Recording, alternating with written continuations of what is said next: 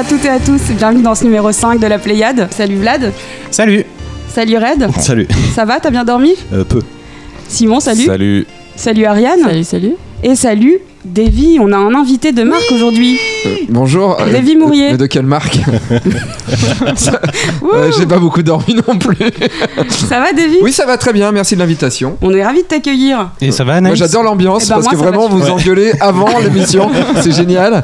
Euh, J'attends maintenant les engueulades pendant l'émission. Non, parce qu'après on coupe. Ah Et super. Eh ouais, pour Génial. avoir l'aide de, de bien s'entendre. Bref, au sommaire de ce numéro 5, Simon, tu nous parleras de Everspace de Rockfish Games. On parlera de l'actu de Davy. Mm. Ariane nous parlera de Mages of Mistralia. Red nous fera son habituel point VR. Et puis, euh, moi, je ferai un retour sur, euh, sur les jeux de surf. Et Red nous parlera de vignettes. Et on finira par les quartiers libres. Davy, alors parle-nous, euh, pour, Ah, ceux, pour ceux qui ne te Parle-nous de toi, alors. pour ceux qui ne te connaissent pas encore, on a, un- on a un petit gimmick dans l'émission, c'est que tu vas te, te présenter. Ah c'est ça, j'adore les gimmicks de ces émissions, ça veut dire parce que en fait ça veut dire que t'es pas obligé de travailler. C'est ça. C'est-à-dire que c'est le mec qui fait le boulot en Voilà, fait. D'accord. Alors bonjour, je m'appelle Davy Non, non, non. Tu vas nous dire, tu vas te, te gaming présenter, tu vas nous dire sur, Ah, qu'est-ce que sur, j'aime euh, sur quelle plateforme tu joues Je pense que j'aurais. Si Parce j'avais que des tu es un gros tatouages. joueur. Oui, oui, je suis un gros joueur. Euh, enfin gros, enfin ouais, si parce que je joue tellement que et je mange des burgers, donc ouais, euh, je commence à être pas mal un gros joueur. Euh, surtout à mon âge, Euh, j'élimine sur j'élimine Switch beaucoup moins. tu, tu me balances. Principalement, ouais. En fait, j'aurais pu avoir un tatouage Nintendo si j'étais tatoué, je pense. D'accord. Voilà. Bah, euh, c'est jamais trop tard. Ouais, mais non, mais je vais pas. On sait jamais s'ils font encore une console de merde comme la Wii U. tu vois, je veux pas non plus euh, avoir trop de tatouages. Non, mais ouais, je suis très Nintendo. euh, je suis. Mon, je pense que mon jeu préféré de tous les temps, c'est fait partie. euh, ça doit être un Zelda. Sûrement celui sur Super Nintendo, Hmm. Link to the Past, qui m'a retourné le cerveau quand j'avais euh, 14-15 ans, quoi. Et puis, et puis quoi? Et puis. Euh, je- jouais beaucoup à FPS quand j'étais euh, plus jeune, maintenant beaucoup moins, et puis il y en a trop, ça m'emmerde. Euh, j'ai beaucoup joué aussi. à- à- je suis très plateforme, jeu de plateforme, jeu solo, parce que j'aime pas les gens, et, euh, et un peu jeu d'aventure. J'évite les MMO parce que je tombe dedans trop, Mhm. vraiment, jusqu'à pêcher. et quand tu commences à pêcher dans un MMO, c'est que ta vie, c'est vraiment de la merde. Parce que quand t'aimes pas pêcher dans la vraie vie, si j'ai fait ça dans Wakfu, je pêchais tous les jours. Et à un moment, je me suis dit, mais t'es ardéchois Il y T'aimais pas aller à la pêche, et là tu pêches dans un jeu vidéo, et les poissons tu peux pas les manger. et là je me suis dit, il faut que j'arrête, putain. Et alors, tes, tes jeux préférés en 2016 Rainbow Six Siege. Alors là, d'un seul coup, Ah, d'un seul coup, qu'est-ce qui, se passe Qu'est-ce que c'est C'est un viol auditif. Il nous parle de Nintendo, puis d'un seul coup, il nous donne un, un bon jeu où où il y a que des mecs hyper bien euh, modélisés. de- Eh ben, en fait, ce jeu m'a rappelé le, mes moments où je jouais avec mes potes avec des PC dans des garages. où, tu vois, euh, et, et le jeu est super, Rainbow Six. Il est génial. T'es 5 contre 5. Quand tu t'es fait une bande de potes, euh, tu, joues en réseau. Pourtant, j'aime pas les jeux en réseau. hein. C'est vraiment ce jeu, il a tout changé dans ma vie. J'ai joué pendant un an et demi à ce jeu, quasiment. Presque tous les jours. Ce qui est fou. Euh, je l'ai bien rentabilisé. Et vraiment, le truc, c'est que c'est lent. Tu te prends une balle, t'es mort. Il y a un truc d'angoisse un peu. T'attaques, t'as peur. Euh, T'essaies de tuer les terroristes. Et c'est tellement. En ce moment, les terroristes, vraiment, on est vraiment dans l'air du temps. Euh, voilà. Et, euh, et non, et vraiment, ce jeu est super bien. Et, euh, et vraiment, je sais pas. Il est prenant, intelligent. Et il faut être malin. C'est pas un FPS bourrin. Par exemple, Overwatch. Autant j'adore les graphismes d'Overwatch, j'ai eu envie d'y jouer, mais je m'emmerde parce que c'est Mm. Quake. J'ai déjà joué à Quake il y a 20 ans. Donc voilà. Bon, et donc ton deuxième jeu préféré de 2016, c'était. Ah, bah, le Zelda. Ah, 2016, merde. Zelda, le dernier Non, Zelda, c'était- et pas 2016. T'as déjà noté des c'était trucs Puzzle On est and Ah. Puzzle and Dragon, ouais, c'est vrai. Ah, on est encore en 2016 sur les Mais questions Puzzle and Dragon date de. Puzzle and Dragon, j'y joue tous les jours depuis 3 ans et demi sur mon portable. C'est un des jeux les plus joués en Asie. euh, en Asie, euh, pas les Allemands. Euh, et vraiment. euh, Vraiment, c'est un jeu ouf parce que quand les gens ils jouent à Candy Crush, moi j'ai envie de leur cracher dans la bouche. Ouais, et je me- Aussi parce que c'est une pratique sexuelle que j'aime beaucoup. hein. Mais euh, j'aime vraiment parce que Candy Crush c'est pas malin, tandis que Puzzle and Dragon ça mélange Candy Crush, Puyo Puyo, Pokémon. Et euh, t'as envie d'avoir les monstres les plus puissants et tout ça. Et c'est un jeu hyper intelligent. J'ai dépensé un peu de thunes. Tu sais, c'est un jeu gratuit, mais tu Je peux sais, t'as acheter essayé de des me faire trucs. jouer. Ouais. Mais j'ai joué depuis 500 jours et j'adore aussi. Ah, c'est fou. hein. Ouais, j'aimerais bien voir Je crois que j'ai mis ta team, 150 balles dedans. euh, j'aimerais bien- je crois. Ah ouais, moi Ouais. j'ai dû mettre une centaine. Mais en je pense. 3 ans. Hein. En 3 ans. Et alors tes jeux attendus en 2007, sachant que 2007 est, est quand même 2007 un peu ou avant. 2016? 2017, pardon. En Oh, le 2000, les jeux entendus en 2007. Non, donc en 2017. Euh, donc il y a- Super Mario 64. Non, il était déjà il y sur avait la Zelda, PS3. évidemment. PS3. Hein Ouais. T'avais attendu Zelda. Uncharted. Le Zelda, grave. Et le Que tu Zelda, as fini. ouais, que j'ai fini bien, ouais, bien, bien. Je l'ai bien fini. Euh, Tu, le vas, tu vas le faire les Wonder DLC Boy. ou Ah ouais, ouais, j'ai acheté déjà. Ouais, j'attends. Le Wonder Boy, Mhm. le nouveau. euh, Génial. Euh, Il y en a fabuleux. lequel Celui de. euh, Le, t- le Wonder Boy le 3 remake, refait là. le remake. Ouais, ouais, incroyable, magnifique, magnifique Ouais. graphiquement, bah fini aussi. Euh, bah, le Mario Kart que j'ai refini, euh, forcément, euh, toutes les étoiles. Euh, Qu'est-ce qu'il y a d'autre en 2017 là qui sort? Je sais pas. Euh, bah, le Mario là, le nouveau Mario qu'ils ont annoncé, euh, qui a l'air fou Lequel le Odyssey ou Ouais, avec Odyssey, les crétins Odyssey. D'accord. Odyssey. Oh, lapin crétin, je sais pas. J'ai rien contre Ubi, C'est- mais c'est bon, tentant. euh, euh, Ubi, euh, je joue qu'à Rainbow Six de chez eux quasiment et les Rayman. Mais les nouveaux, hein, pas les. Eh ben merci David Voilà. pour cette euh, grande présentation. Bon, j'aime les jeux de plateforme et les trucs où ça ressemble à des jeux pour les enfants, sauf un jeu pour les adultes. Voilà. Très bien, très bien, c'est très clair. Euh, Moi j'ai rien compris, mais c'était drôle en tout cas. Parce que j'ai dit David. nazi. Ah, ça. c'est ça. C'est ça. Previously on La Pléiade. La Pléiade.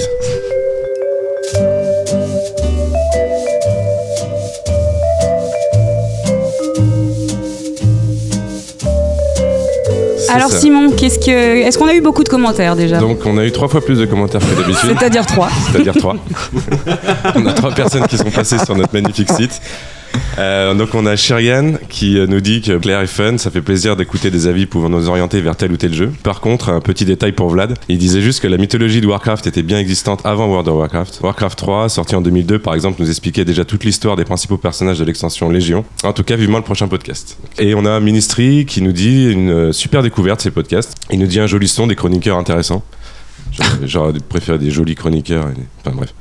Et j'écoute- j'écouterai. En même temps, ils ont, ils ont que notre voix, Oui, donc. vrai euh, qu'ils ne voient pas. On, prend- on devrait prendre des photos. hein. Ah, peut-être d'accord. Il dit j'écouterai les suivants avec grand plaisir euh, pendant mes sessions de jeu tranquilles. Donc voilà, il joue en nous écoutant. Et t'as pas et lu le commentaire, le commentaire euh, enlarge your pénis Euh, je les supprime. Ah ouais, Ouais, il y en a à peu près 2000 par. Et Yetcha n'a pas commenté euh, cette fois-ci?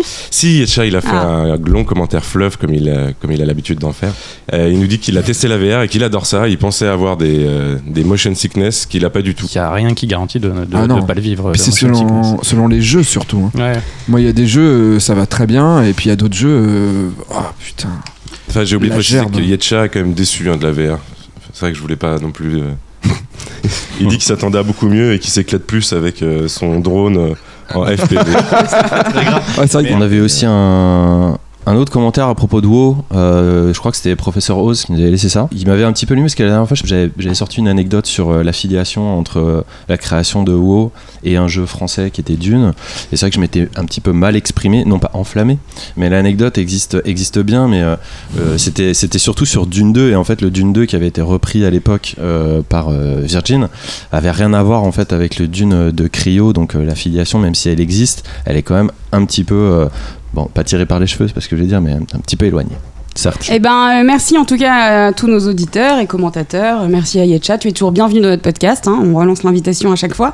Et euh, merci Simon pour ce, pour ce retour. Et n'hésitez pas euh, à commenter bah, sur notre site, sur les réseaux sociaux, Facebook, Twitter.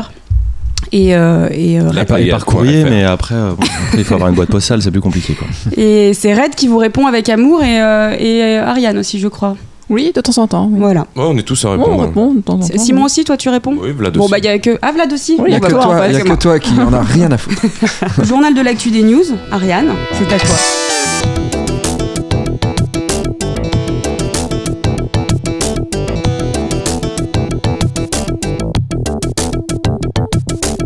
Alors ce mois-ci, on a quelques nouvelles euh, à vous annoncer. Donc la première, c'est le dictionnaire Le Robert propose d'écrire jeu vidéo avec un S à vidéo. C'est vrai. Ok. Les mecs se, se réveillent au bout de combien de siècles? Euh, quel intérêt bah, En l'occurrence, euh, ouais, 40 ans, quoi, Ouais. je sais pas. Mais c'est quel intérêt je... Bon, après, nous, on s'en fout. Moi, j'écrirais toujours euh, ça euh, bah, avec une faute d'orthographe, du coup. Bah. Comment- Comment devenir. euh, Moi, peut-être que je l'écris comme ça depuis des années, vu que je fais beaucoup de fautes. Voilà. Donc, du coup, Ah, je suis pas mécontent. Maintenant, t'es dans le vrai. Ouais, je suis dans le vrai. avec un X à la fin Ouais, c'est ça. Oui. Donc oui, c'est euh, ça va dans le sens de, toutes leurs- de tous leurs changements qu'ils font depuis quelques années. Donc euh, voilà la grande news. Après Meporg, jeu vidéo avec. Ensuite, on avait parlé d'un jeu qui s'appelait Everything et la bande-annonce du jeu est éligible pour être nominé aux Oscars de l'année prochaine. Ouais. Alors, c'est c'est- c'est vrai qu'on avait vu ça. C'est toi qui m'en avais parlé, Vlad, aussi. On avait vu cette info sur. En tant que meilleur film d'animation Ouais. Meilleur court-métrage d'animation, pardon, parce qu'il a été primé dans un festival euh, de ciné. Ouais, qui est absolument magnifique d'ailleurs ce truc. C'est en fait c'est- une bande annonce un peu spéciale hein, parce que ça dure euh, ça dure 11 minutes. C'est une bande annonce que de gameplay, euh, très très jolie et à la hauteur du jeu. euh, C'est-à-dire euh, bah, complètement euh, complètement euh, Avec Est-ce des, que dans la bande-annonce, euh, il y a des animaux qui roulent euh, en en, cube. en cube, oui bien sûr. Bien sûr, et il y a de l'audiologue pour faire plaisir à, pour faire plaisir à Vlad. Euh, pour être tout à fait précis, le, le- le film n'est pas encore euh, nominé aux Oscars. hein. Il est, Il est éligible. juste éligible Oui. et euh, déjà c'est historique parce que jamais un, jamais un trailer de jeu vidéo n'a été, euh, n'a été si haut entre guillemets. Dans... Et là, dans tous les commentaires, les gens ils vont dire si, euh, en 82, il y avait Et, machin. et First va nous faire un First. sur le premier trailer. Ensuite, euh, c'est plutôt une bonne nouvelle, je trouve, la rétrocompatibilité Xbox va Ah oui, qui a enfin arriver. Oui. Ah. Donc, euh, c'est tout, euh, tous les jeux de Xbox pourront être joués sur Xbox One Tous euh, Ouais, ouais, d'ici la fin de l'année. Ouais, ils ont annoncé euh, la rétrocompatibilité là-dessus. Ils sont vraiment contre, euh, enfin différents de Sony, qui eux bloquent totalement, s'en foutent et tout. Euh, bon après, euh, Peut-être qu'aussi ils font ça parce qu'ils galèrent un petit peu j'allais dire il leur faut des clients, mais on a parlé parce qu'à chaque fois on bâche euh, Xbox, c'est un peu dur. C'est pas que c'est mauvais, c'est juste que bah, ils ont raté euh, le, enfin, le, le coche avec la Xbox One. La PS4 c'est beaucoup plus vendu. et Ça, y est- on peut le voir aux chiffres. Et donc il faut qu'ils trouvent un moyen de rameuter des gens. Et le- la Xbox avait tellement bien marché qu'en Oui. mettant une rétrocompatibilité, c'est vrai que ça Mm. donne envie. Tu peux rejouer à ton à, à Jet Set Radio, tu peux rejouer à des, à des bons jeux. Cette- Quoi. Mais tu, tu rejouerais à des jeux de 2006 euh, Non. c'est- Ouais, c'est ça. Mais j'ai pas de Xbox One. Oui. Non mais alors ça c'est intéressant parce que pour le coup, euh, bah, évidemment, il y a, y a- c'est du business et euh, il y, a des- il y a des discours de constructeurs qui, qui s'opposent. Euh, Sony par exemple dit oui mais nous, vous savez, on a déjà euh, demandé euh, aux joueurs euh, ce qu'ils voulaient et de facto quand on propose euh, de la rétrocompatibilité ou des, ou des jeux euh, rétro, j'aime de moins en moins ce terme. Bref, euh, je préfère le terme classique mais peu importe. Les gens, les gens finalement, euh, ils, ils y vont pas. Il y, a, il y a très peu de retours. Et à l'inverse, euh, les responsables de Microsoft eux, disent complètement le contraire. Ils disent bah, c'est bêtise de dire ça. Nous, on, on- on offre de la rétrocompatibilité sur, euh, sur Xbox depuis quelques temps. Et il y a quasiment un joueur sur deux qui joue, euh, qui joue euh, rétro. Qui a déjà joué un jeu euh, 360 Proposé sur, sur une Xbox. Voilà, voilà. Ouais. Ouais. tu le mets dedans, tu fais ah oui, ah là là, on voyait quand même bien les polygones. T'arrêtes. bah, disons que, ouais. Enfin, moi, je suis évidemment partisan pour le fait qu'un jeu, quelle que soit sa période de sortie, puisse être joué le plus longtemps possible. C'est le, le principe d'avoir des classiques du jeu vidéo. et Donc, je serais toujours pour, euh, pour la rétrocompatibilité de base. Quoi. Du coup, ce serait bien qu'il euh, ce serait bien qu'il le fasse aussi pour la nouvelle Xbox One X qui va sortir là. La Scorpio. Oui, exactement. Moi, je préfère qu'on continue à appeler Scorpio. Voilà. Non, mais ça va, comme ça les va- parfums. Ça va être le cas, je pense. Parce que c'est une, J'espère. c'est une Xbox, hein. c'est une Oui. Xbox One, donc il n'y a pas de. Une priori, il y a pas de Xbox. One. Mais spécial 4K, Ouais, je crois. Donc, euh, Bah, du coup, oui, c'est vrai qu'elle a été annoncée. 499 euros. On en a, on en a pas parlé. À Los Angeles, il y a eu une petite kermesse entre, entre, gens, euh, entre gens bien où ils ont annoncé la nouvelle euh, console Microsoft. Pas particulièrement s'étendre dessus, on peut leur souhaiter euh, bonne chance. Oui. Euh, Console la plus puissante de l'univers. non, mais à moins qu'il y ait quelqu'un qui a été bluffé euh, par, euh, Non, jamais, euh, par jamais. ça. Euh, Toi, tu es joueur Xbox, donc tu peux peut-être tu peux peut-être en parler. Hein, mais, J'ai jamais eu d'Xbox de ma vie. ah bon, d'accord. Je crois qu'on n'est pas représentatif du panel de joueurs. tu essayes de sauver la Xbox depuis tout à l'heure. Et à chaque fois que tu balances des. Bah non, moi je joue, je l'ai pas. Non mais Euh, bah, clairement moi c'était le truc que j'attendais et tout ça et euh, il y, a, il y a- il y a une machine mais les, les jeux qui ont été montrés pour la Mais majorité mais tu l'attendais vraiment? Euh, bah, je l'attendais disons que j'ai une vie j'attendais d'autres choses aussi si tu veux Non, Mais, mais je au niveau dire- de l'industrie et de ce qui, ce qui nous anime aujourd'hui ouais Tu ça fait l'attendais? Ouais, j'attendais Ah bon vraiment la réponse de Microsoft. C'est vraiment quelque chose d'important. Ah, ils en avaient termes fait quelque chose de beau dynamisme, avec la de marché, 360. etc. hein. La 360 avait explosé la PS3. hein. Ouais, moi j'en avais parlé dans une autre émission. Je suis plus encore Xbox première du nom. J'étais un peu Ouais. passé au travers de la 360, que même si les une trucs machine. gros, toi. Euh, pff, non, c'était pas en C'est à termes cause de ses grosses mains. C'était en termes de, de jeu, quoi. Mais Ouais. euh, oui, la 360 était déjà une, une bien meilleure console. euh. Bref, en tout cas, les, les jeux qui ont été montrés et la promesse de cette machine, et surtout le rapport euh, prix, en fait, le rapport Mhm. qualité-prix, euh, me font pas, pas particulièrement sauter euh, au plafond, quoi. Même si Teraflop, ça te fait pas sauter au plafond. Non. Parce que Non, je vois par exemple enfin, l'implication de Microsoft euh, auprès des indés, par exemple, il y a quelque chose qui m'avait complètement séduit euh, à une époque et qui a l'air de, de leur avoir glissé des mains euh, totalement aujourd'hui. Quoi. Donc, à part euh, à gros coups de- d'exclus euh, ou d'exclus temporaires, la plupart du temps, essayer de séduire des petits studios pour avoir quand même un petit peu de- d'excitation euh, sur certains titres, bah, il y a, bon, moi, je j'étais pas, pas très, très bluffé par tout ça. Et euh, que pensez-vous du euh, blocage cross-play console euh, annoncé par Sony, qui refuse de s'allier avec Xbox et Nintendo Ah oui, euh, le, pour faire une sorte de Netflix de la console de jeu, c'est ça? Bah, en fait, ça fait quand même des années qu'on essaye de. Enfin, qu'on Mais c'est l'avenir. Hein. qu'on attend euh, le crossplay multi euh, Mhm. console euh, et PC. Euh, ça s'est fait sur, euh, sur certains titres, soit entre certaines machines au global. Je sais même pas si ça a existé une fois, mais je pense que oui. Et c'est vrai que là, en fait, c'est bah, pour le coup, c'est Microsoft et Nintendo qui ont annoncé euh, leur partenariat à ce sujet franc et clair. Et Sony qui a annoncé ne pas être intéressé, ne, pas vouloir continuer, euh, enfin suivre ce partenariat. Ce qui est un petit peu dit en, de façon sous-jacente, c'est que euh, en gros, voilà, sur cette génération actuelle, Sony est beaucoup plus fort. Nintendo et Microsoft sont, des challengers et donc eux pourraient bénéficier de la manne de joueurs que pourraient apporter euh, euh, potentiellement euh, les joueurs, euh, les joueurs Sony, les joueurs PS4. Et donc c'est pas trop dans l'intérêt de Sony. Et donc ils tapent un peu sur Sony de façon démagogique en disant mais si c'est c'est vachement bien, euh, vous devriez faire, euh, vous devriez faire ça. Et du coup Sony est obligé de répondre de façon un peu hypocrite en disant bah non nous on- ça nous intéresse pas parce qu'on a un engagement auprès de notre communauté de joueurs notamment les enfants on leur euh, on leur vend un- une plateforme le PSN qui est sécurisé etc La PS4, il y a quoi pour les enfants dessus? Bah, c'est pas vraiment une c'est console pour Nintendo. enfants. non mais j'ai commencé par Ah te oui. dire que à mon sens c'était Ouais, hypocrite oui, hein, c'est comme hypocrite, discours c'est ouais, du bien discours sûr. de business après il y a, a, euh, Il faut savoir que la PlayStation s'est créée euh, aussi parce qu'il s'était fait baiser par Nintendo. hein. oui non mais voilà Enfin, je veux dire, euh, dans les années 90, euh, normalement, la PlayStation devait être l'add-on de la Nintendo 64 ça devait pour être mettre une... des CD, des, des jeux vidéo sur CD. Et euh, Nintendo, au dernier moment, ils leur ont dit oh, euh, non. Et eux, après, ils ont fait ah ouais, ils ont sorti la PlayStation. Donc peut-être qu'il y a aussi un truc dans le passé qui qui ressurgit, tu vois. Oui, c'est pour ça que pour moi, c'est un peu, euh, même si on peut regretter euh, la- l'attitude de Sony, c'est un peu un partout la balle au centre, Ouais. parce que euh, bon, il y a rien qui est dommageable et c'est juste des problèmes de, de business et de partenariat, comme tu l'as dit toi-même. Ouais. Je pense que c'est l'avenir et qu'on y arrivera euh, tôt ou tard. Nous, ce qu'on veut, c'est en tant que joueur, c'est jouer avec le maximum de joueurs euh, possible pour que les jeux aient le plus, la plus longue durée de vie possible, etc. Alors j'ai une dernière news, en fait c'était un article hier qui m'a beaucoup plu, donc paru sur The Guardian, je pense qu'on pourra mettre le lien euh, sur le podcast. Et en fait c'est euh, une équipe qui fait un, un topo de la parité à l'E3, et en fait de, de combien de femmes sont euh, sur les panels, euh, dans les jeux proposés en tant que- qu'héroïnes. et donc chaque... euh, Dans les créations, tu veux dire, ou en tant que développeur? Euh, dans les créations Dans les jeux, et ouais. même dans les présentateurs sur, Ah, sur scène. Et donc ils sont tous passés un peu euh, les, uns par, les, uns- les uns après les autres. On dirait Microsoft, Bethesda qui ont été notés sur 5. Donc le, le mauvais élève c'est Bethesda et le très bon élève euh, c'est Sony qui a eu non seulement euh, qui a proposé des femmes euh, Ah, dans ce, oui, parce que dans les jeux, d'accord. dans les jeux, oui. C'est-à-dire qu'on peut, on peut jouer des personnages féminins.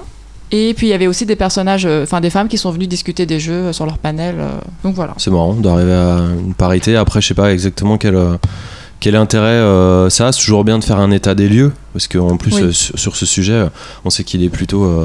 c'est plutôt noir, c'est plutôt pas, pas, pas une vraie réussite. Après, de là à le conditionner non plus sur des- en termes de production créative, moi c'est peut-être pas leur but non plus. hein, c'est intéressant de faire un. voilà, Ouais. de- Mais de après, combien de femmes euh, sont aussi représentées de manière euh, normale? Parce que souvent dans les jeux vidéo, quand même, t'as que des meufs à gros seins avec des grosses fesses. Et, et c'est pour Ça, attirer les joueurs PS4. Et on, on est comme euh, sur, euh, excusez-moi, les éditions Soleil qui balancent souvent des meufs à grosse poitrine avec des, des épées. Euh, souvent, la qualité n'est pas là. Mais euh, tu regardes, tu vois. C'est pour attirer les lecteurs un petit peu bourrins ou les jou- joueurs un peu bourrins. Ouais, après on n'a pas regardé quels étaient les critères, mais effectivement, si c'est juste le critère, euh, on met des, on met Ah des bah si femmes c'est une et on femme, met pas euh, d'hommes. oui. Euh, bon bah faut voir Euh, quelle femme, Bayonetta, voir ça quel s'adressait pas forcément aux Moi, femmes. Bayonetta, j'y ai jamais joué Mm. parce que ça me saoule rien que l'idée Ouais. même que c'est, hey, tu joues avec une meuf bonne, hein. Mm. j'aime pas ça, quoi.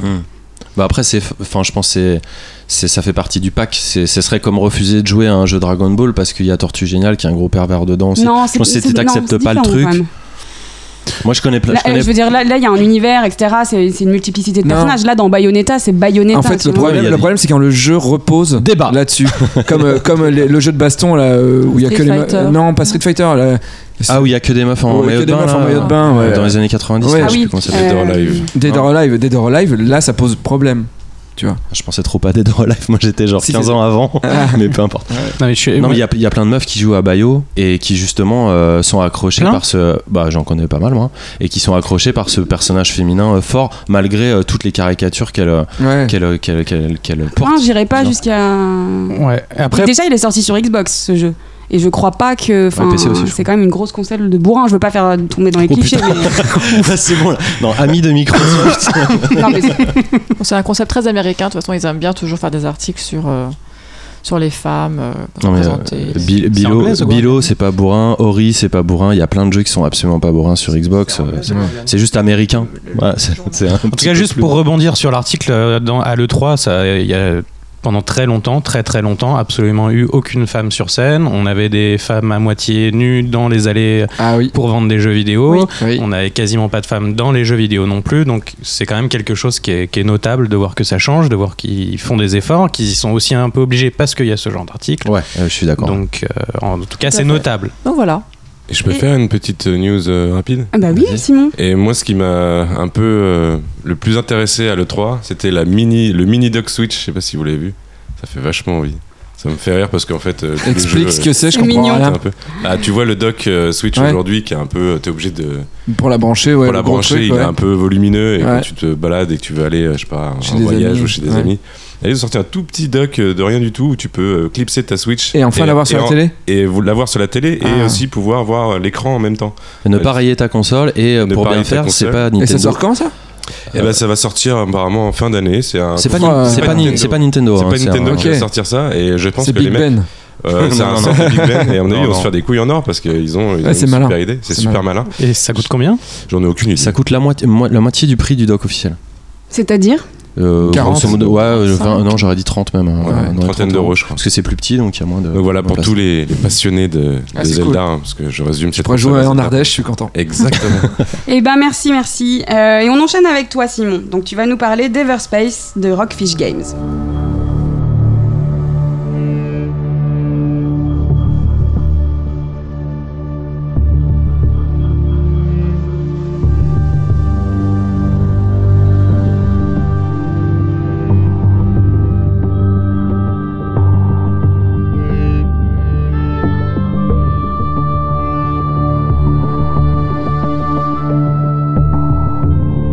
Donc oui, je vais vous parler de Everspace, qui est un jeu qui est sorti en fin, tout fin mai, qui est donc un jeu euh, de combat spatial, euh, roguelike, euh, donc qui a été développé par une petite équipe qui s'appelle Rochefish, Roche, j'arrive jamais à le dire, Rockfish Game ou euh, les jeux de la perche de mer pour euh, en, en VF. Bisous, Sébastien. Bisous Sébastien. Je fais des tradu- on fait des traductions dans ce podcast. Très bien. Euh, et donc c'est des Allemands qui habitent euh, à Hambourg. Euh, donc c'est vrai que je joue. euh, je me suis rendu compte que je jouais assez rarement à des jeux allemands. Donc c'est notable. D'habitude c'est plus euh, du Farm Simulator, ou Truck Farm- Simulator. Euro Truck et ce genre de Ou des jeux qui viennent de nazis. Non, je sais- ils font rarement des jeux sur les nazis, les Allemands. C'est plus les Américains. Euh, et donc en fait c'est un studio qui a été créé par Michael Shade et euh, Christian Lohr. euh, Lohr. Non, je sais pas parler allemand. Mais euh, On a compris. Voilà, Christian Lore et euh, Michael Shade qui euh, viennent en fait d'un autre, qui avait déjà créé un autre studio avant, qui faisait des petits jeux mobiles qui s'appelait euh, Fish Games. Ils, font- ils sont passés de Fish Game à Rock Fish Games, qui en fait faisait plein de petits jeux euh, sur mobile où on, Où on pêchait. c'est ça qui est bizarre, c'est qu'ils ont jamais pêché. Et euh, au contraire, c'était toujours des jeux d'espace. Et, euh, et donc là, ils sortent leur premier jeu sur PC. Pour ça, ils ont créé donc le, le studio dont je parlais tout à l'heure, donc Rushfish Games. Euh, et c'est leur premier jeu indé avec un- un- une ambition certaine, c'est-à-dire de faire un, un jeu magnifique, à grand, grand- assez grand public. Et euh, ils espèrent justement démarrer une, une carrière de jeu PC euh, à partir de ce jeu.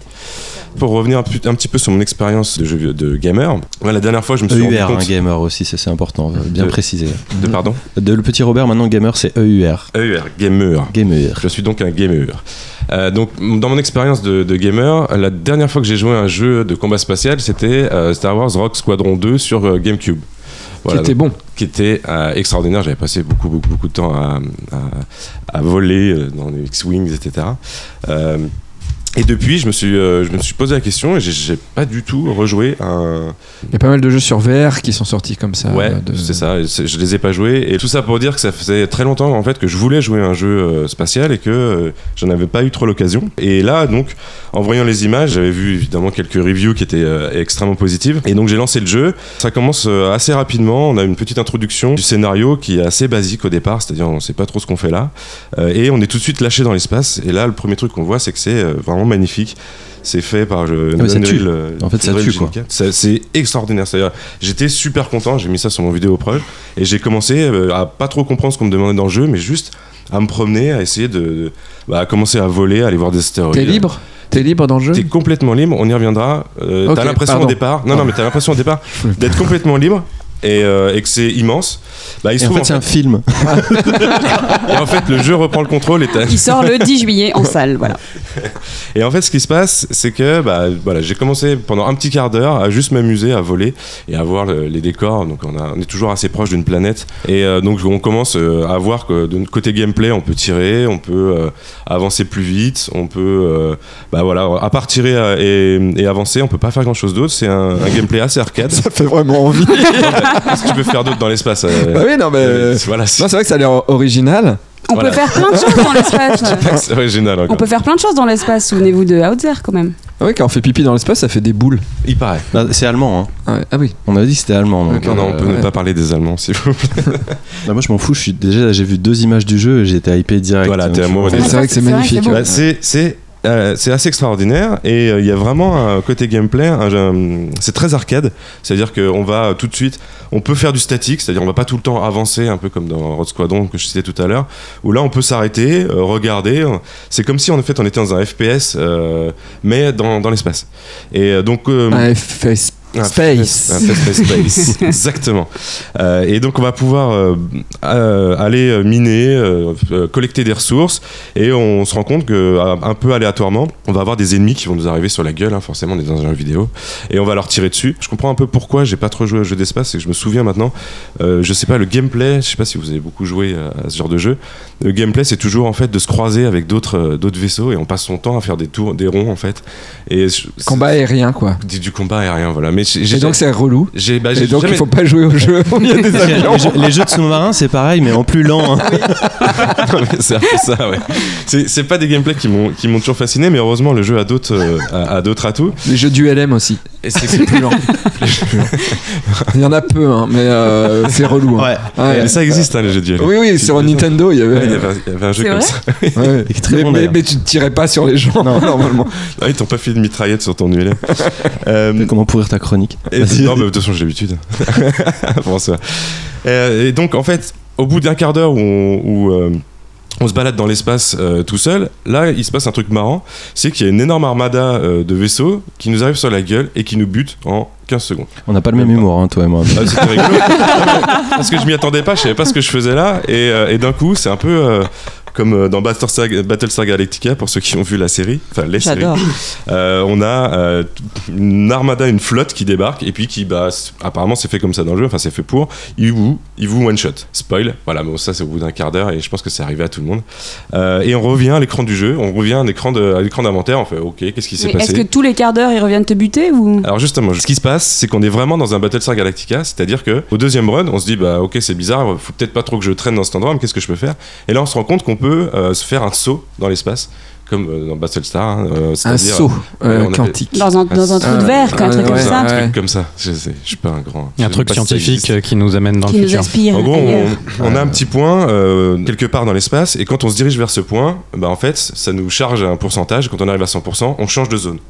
Et en fait, c'est ça l'idée du jeu. C'est un peu une fuite vers l'avant, de toujours aller le plus loin possible, un petit peu comme dans FTL, ce qu'on avait pu voir à l'époque, Faster Than Light pour ceux qui ont joué.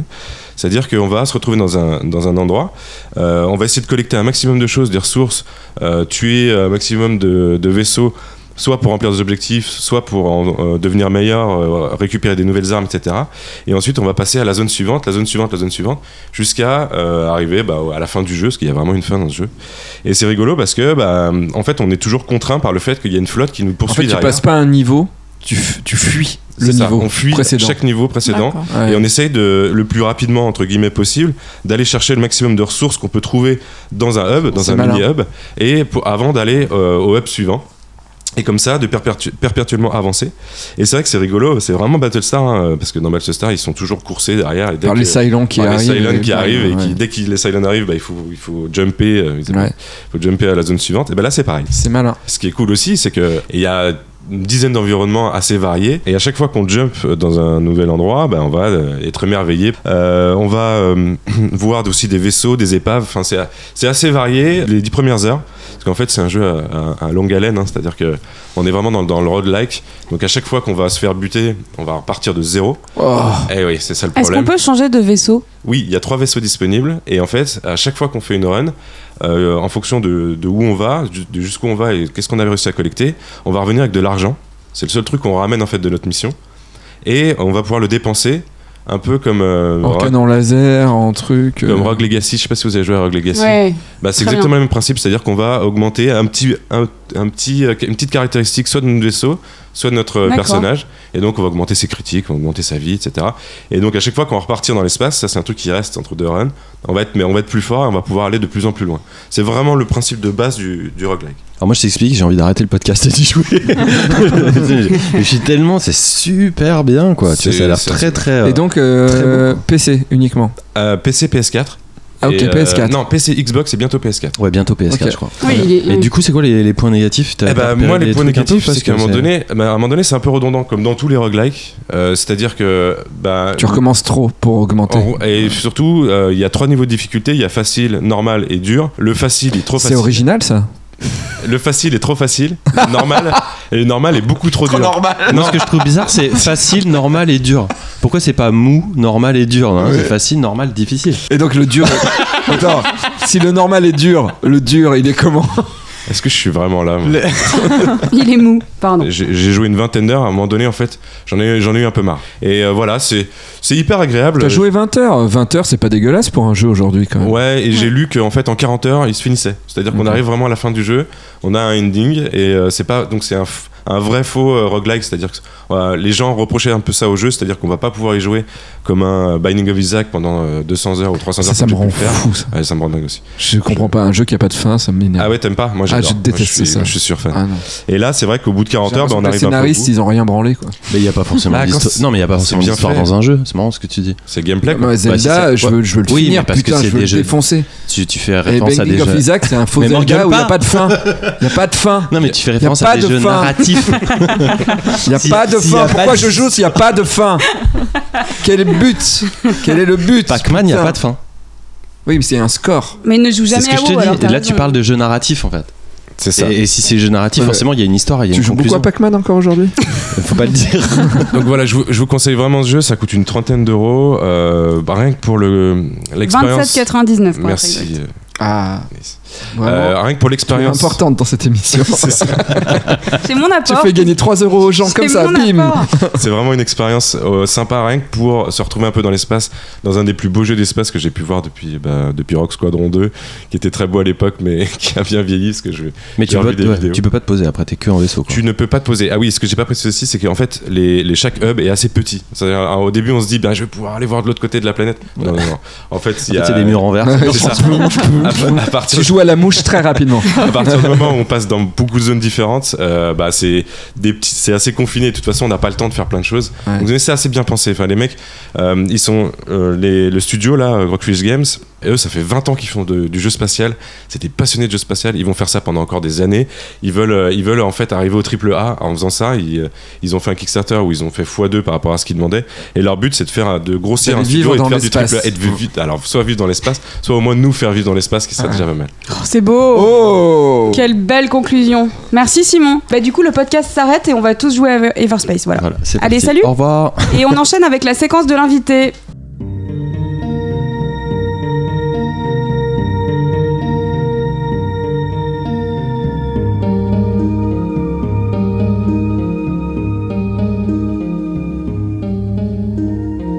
Alors, euh, je suis très content de cette musique d'intro. Juste, j'ai arrêté les antidépresseurs il y a 6 mois. Donc, un, un peu tard, finalement. Alors, Davy, pour ceux, euh, pour ceux qui ne te connaîtraient pas, bon, je pense qu'il n'y en a pas beaucoup, euh, tu as un CV euh, très très long. Comme ma bite.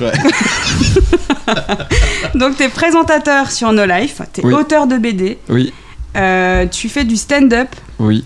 et tu es depuis quelque temps éditeur Euh, de bande oui. dessinée. Oui. Je suis sûr que t'as oublié un truc, mais j'arrive plus à savoir quoi. Euh, bah, j'ai fait ma série, le comédien Réa. Oui, exactement. Et je vais devenir euh, directeur de collection chez Delcourt. Ça s'appelle Une case en moins. Et ça arrivera en 2018. Bah, Voilà, c'est ça. Et tu es, euh, tu es aussi présent dans Fluide Glacial tous les mois. Ouais. Et Avec Il n'y a pas de miracle, une BD sur Dieu où, où Dieu se fait fister l'auréole dans le dernier magazine. sympa. Ouais. Et, J'aime bien l'humour. Tu es aussi l'auteur, et ben, entre autres, euh, de La Petite Mort. Ouais, Euh, Super Caca. Super Caca. qui sont mes deux hits la mort et le caca. Il me reste que le sexe à. Quoique dans le ma BD dans- Fluide, on est pas mal. Ah oui Je mets du gameplay. Ça, Ma vidéo sur mes tocs, ouais. Tu es Euh, aussi euh, scénariste pour euh, la série euh, Infinity 8. Euh, ouais, euh, ça c'est la BD qui va arriver en septembre euh, chez euh, Rue de Sèvres, avec euh, co-scénarisé avec Lewis Trondheim.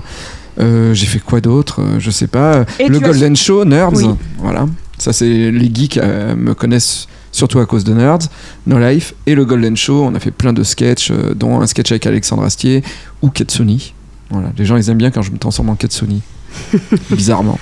Et tu as euh, un jeu vidéo euh, en préparation. Ouais, il y a un jeu vidéo euh, qui est. Il y a un petit gars, c'est Keck, qui a commencé le jeu. J'ai un pote, Alexandre, qui l'a repris, il a plus le temps. Et là, c'est Tex, un ami en Belgique, qui a repris le jeu. Ça fait deux ans qu'on est dessus. C'est un jeu fait par une personne à la fois, donc c'est long. Il y a déjà. On peut tester une mini démo sur téléphone portable. Ça s'appelle La Petite Mort euh, 2, euh, Les six caves du pharaon. Il y a un jeu de mots.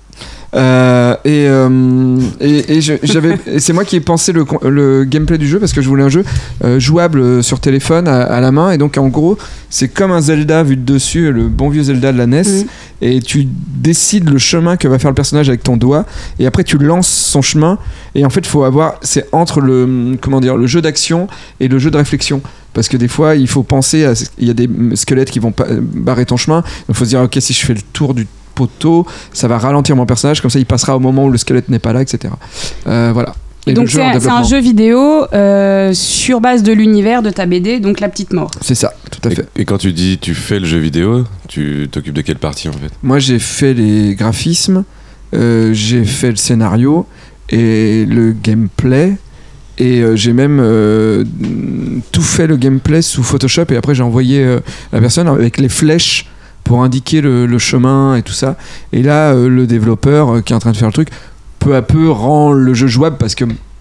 euh, Photoshop, c'est pas jouable. Voilà, Photoshop c'est pas jouable. Non, et puis moi j'ai jamais fait de jeux vidéo et j'ai beaucoup joué. Donc du coup je me dis ah ça serait bien, ça serait bien. Mais après le, le programmeur il va me dire ah oui mais alors par contre ça quand le mec se déplace le squelette je peux pas savoir à quel moment il va être là. Ah alors du coup euh, en fait le jeu il évolue euh, avec euh, ce qu'on peut faire et ce qu'on peut pas faire quoi. Et, Et justement, cette partie, euh, cette partie-là, je me- c'est un peu de découverte aussi euh, pour toi. Ah oui. C'est quelque chose qui est qui te frustre ou c'est quelque chose qui t'excite? Est-ce Ah que tu as des idées et tu te dis ah putain, je peux je peux pas faire ça, c'est vrai. Enfin, tu vois, c'est Ah, quand même tout un art. Ou est-ce qu'au contraire, Ah, ça génial. te motive à Ah, ça mort me et-. En plus, les boss, j'ai dit à chaque fois, les boss, on fait un truc différent. euh, Qu'est-ce que tu peux faire? Il m'a dit, bah, en bougeant le, le téléphone, on peut faire que le gars, il a un pot, tout ça. Donc, j'essaie de donner. En plus, il y a beaucoup d'hommages aux jeux vidéo dedans. Euh, Genre, le, boss, le dernier boss, le boss final, euh, ce sera sûrement un Donkey Kong où il faut monter sur des échelles, etc. Tu vois Euh, Non, c'est hyper euh, kiffant parce que moi, j'adore euh, faire plein de trucs. Euh, Ah j'a- bon? Oui, Ouais. Ouais, et, et j'aimais les jeux vidéo et surtout, tu vois, j'aimais la BD. Du coup, j'ai fait de la BD. Le jeu vidéo, c'est ardu, hein. Euh, mais, mais c'est excitant, ouais. Ouais, j'ai passé euh, 15 jours de mon mois d'août il y a, il y a deux ans à, à développer le jeu.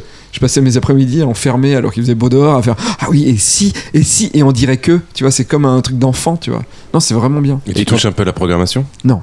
Alors vraiment, euh, Et justement, quand tu dis ardu, c'est euh, à quel niveau euh, toi tu te tu, tu découvres les difficultés? C'est Ben, quoi pour toi en tant que créateur Bah, en fait, euh, j'ai eu envie de faire un truc un petit peu Zelda, c'est-à-dire que le jeu, on le fait une fois et on débloque des armes euh, pour le personnage. Et ça permet au personnage de, si tu refais les premiers niveaux, de débloquer des passages, d'autres passages. Et en fait, il y a, j'ai essayé de créer dans un jeu type, euh, euh, tu vois, euh, Angry Birds, c'est-à-dire Ouais. tu fais les niveaux et hop, et, après tu peux passer à l'autre parce que tu as un certain nombre d'étoiles. J'ai essayé de faire un truc un peu scénaristique où tu peux refaire les niveaux et avec certaines armes rentrer dans d'autres niveaux. Et là, là tu commences à, à ton cerveau à faire des nœuds. Ouais, bah ça se voit dans ton. Ouais, ouais.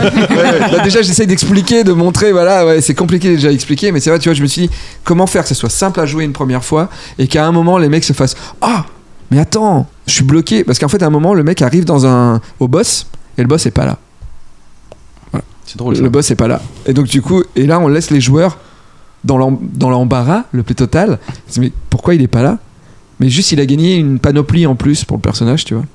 Et si le mec réfléchit un peu, s'il se rappelle ce qu'il a vu précédemment et le pouvoir que ça lui donne, en fait, en refaisant des niveaux avant, il va débloquer un truc scénaristique qui va faire que le boss va pouvoir arriver à l'heure pour le combat. Et Ça donne envie. et c'est drôle ou pas? Oui, oui, c'est drôle.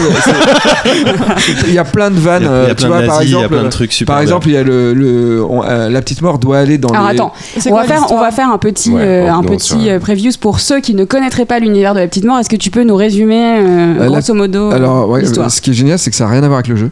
Euh, donc, la petite mort, c'est l'histoire de l'enfant de la mort. Donc, papa et maman morts ou un enfant. Euh, leur métier, c'est de faucher les gens, donc en, en- en- envoyer leurs âmes au réfrigérium, qui est un peu l'enfer. Euh, et c'est leur métier toute leur vie. Et lorsque tu as fauché assez de gens, euh, tu peux devenir vieux et avoir une mini retraite avant de tomber en poussière. Et quand tu deviens vieux, ton fils devient adulte. Et c'est un cycle éternel de la mort. Euh, voilà. Et du coup, la petite mort, elle découvre ce métier et se dit c'est vraiment nul. Euh, moi, je veux être fleuriste en fait. Moi, je veux pas tuer les gens. Et, euh, son père lui fait T'as vu ta gueule? Non, tu seras, tu seras pas fleuriste. Et la petite mort fait Ok, du coup, je vais tuer les gens et après, j'irai fleurir leur tombe. Bam Voilà, c'est ça le scénario. Et on voit, c'est en trois tomes et on voit bah, toute la vie de ce personnage. Voilà. Et c'est un uni- c'est en train de devenir un univers à Et ça part devient un univers, puisqu'il puisque y a après, la petite morte. la petite morte, qui est la petite fille de la petite mort. Et là, je suis en train de travailler sur le cinquième tome, on va dire, qui va s'appeler Les Petites Morts. Et Les Petites Morts avec un zéro euh, sur la couverture, puisque je reviens aux origines et la première petite mort, euh, l'apparition de la première petite mort, qui est une petite mort Triceratops. C'est mignon. Et donc pour revenir au jeu, du coup, tu et le jeu, ouais, le jeu, en fait, euh, à un moment dans la BD, la petite mort a un, un correspondant qui s'appelle Anubis Bis, puisque c'est le fils d'Anubis, donc Bis. Euh, et, euh, et elle va l'aider, la petite mort, parce que son père a été enlevé et un, un, un gorille l'oblige à porter des robes tout en haut d'une structure en fer. Donc j'annonce déjà le boss final. Voilà, et il y a Ah que bon des vannes comme ça en fait. C'est que des vannes liées sur le jeu vidéo. euh, Même quand tu vas dans les niveaux, euh, les niveaux c'est un jeu vidéo. C'est-à-dire que sur les, euh, on est en Égypte et les hiéroglyphes, il y en a un, c'est que des personnages de Street Fighter. Ah, je pensais que t'avais fait un truc sur Assassin's Creed d'origine déjà, tu vois. Je me dis, Je, t'es- je- vraiment, taquet, Assassin- quoi. non, Assassin's Creed, euh, je peux pas. Ce jeu. Pour moi, pour moi, c'est pas un bon jeu, donc du coup, euh, il peut pas rentrer dans la culture du geek. Très bien, voilà.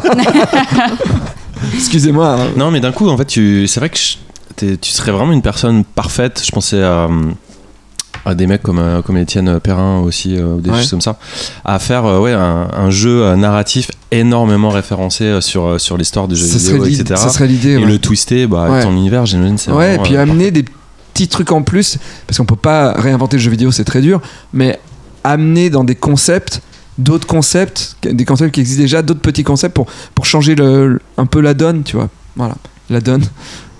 Oh, oh, oh. Joli. Et donc ce jeu, alors, euh, parce qu'on a tous envie d'y jouer, il sera disponible donc sur mobile, Ouais, sur iTunes mobile. et Android ou euh, Ouais, pour l'instant, on n'est que sur.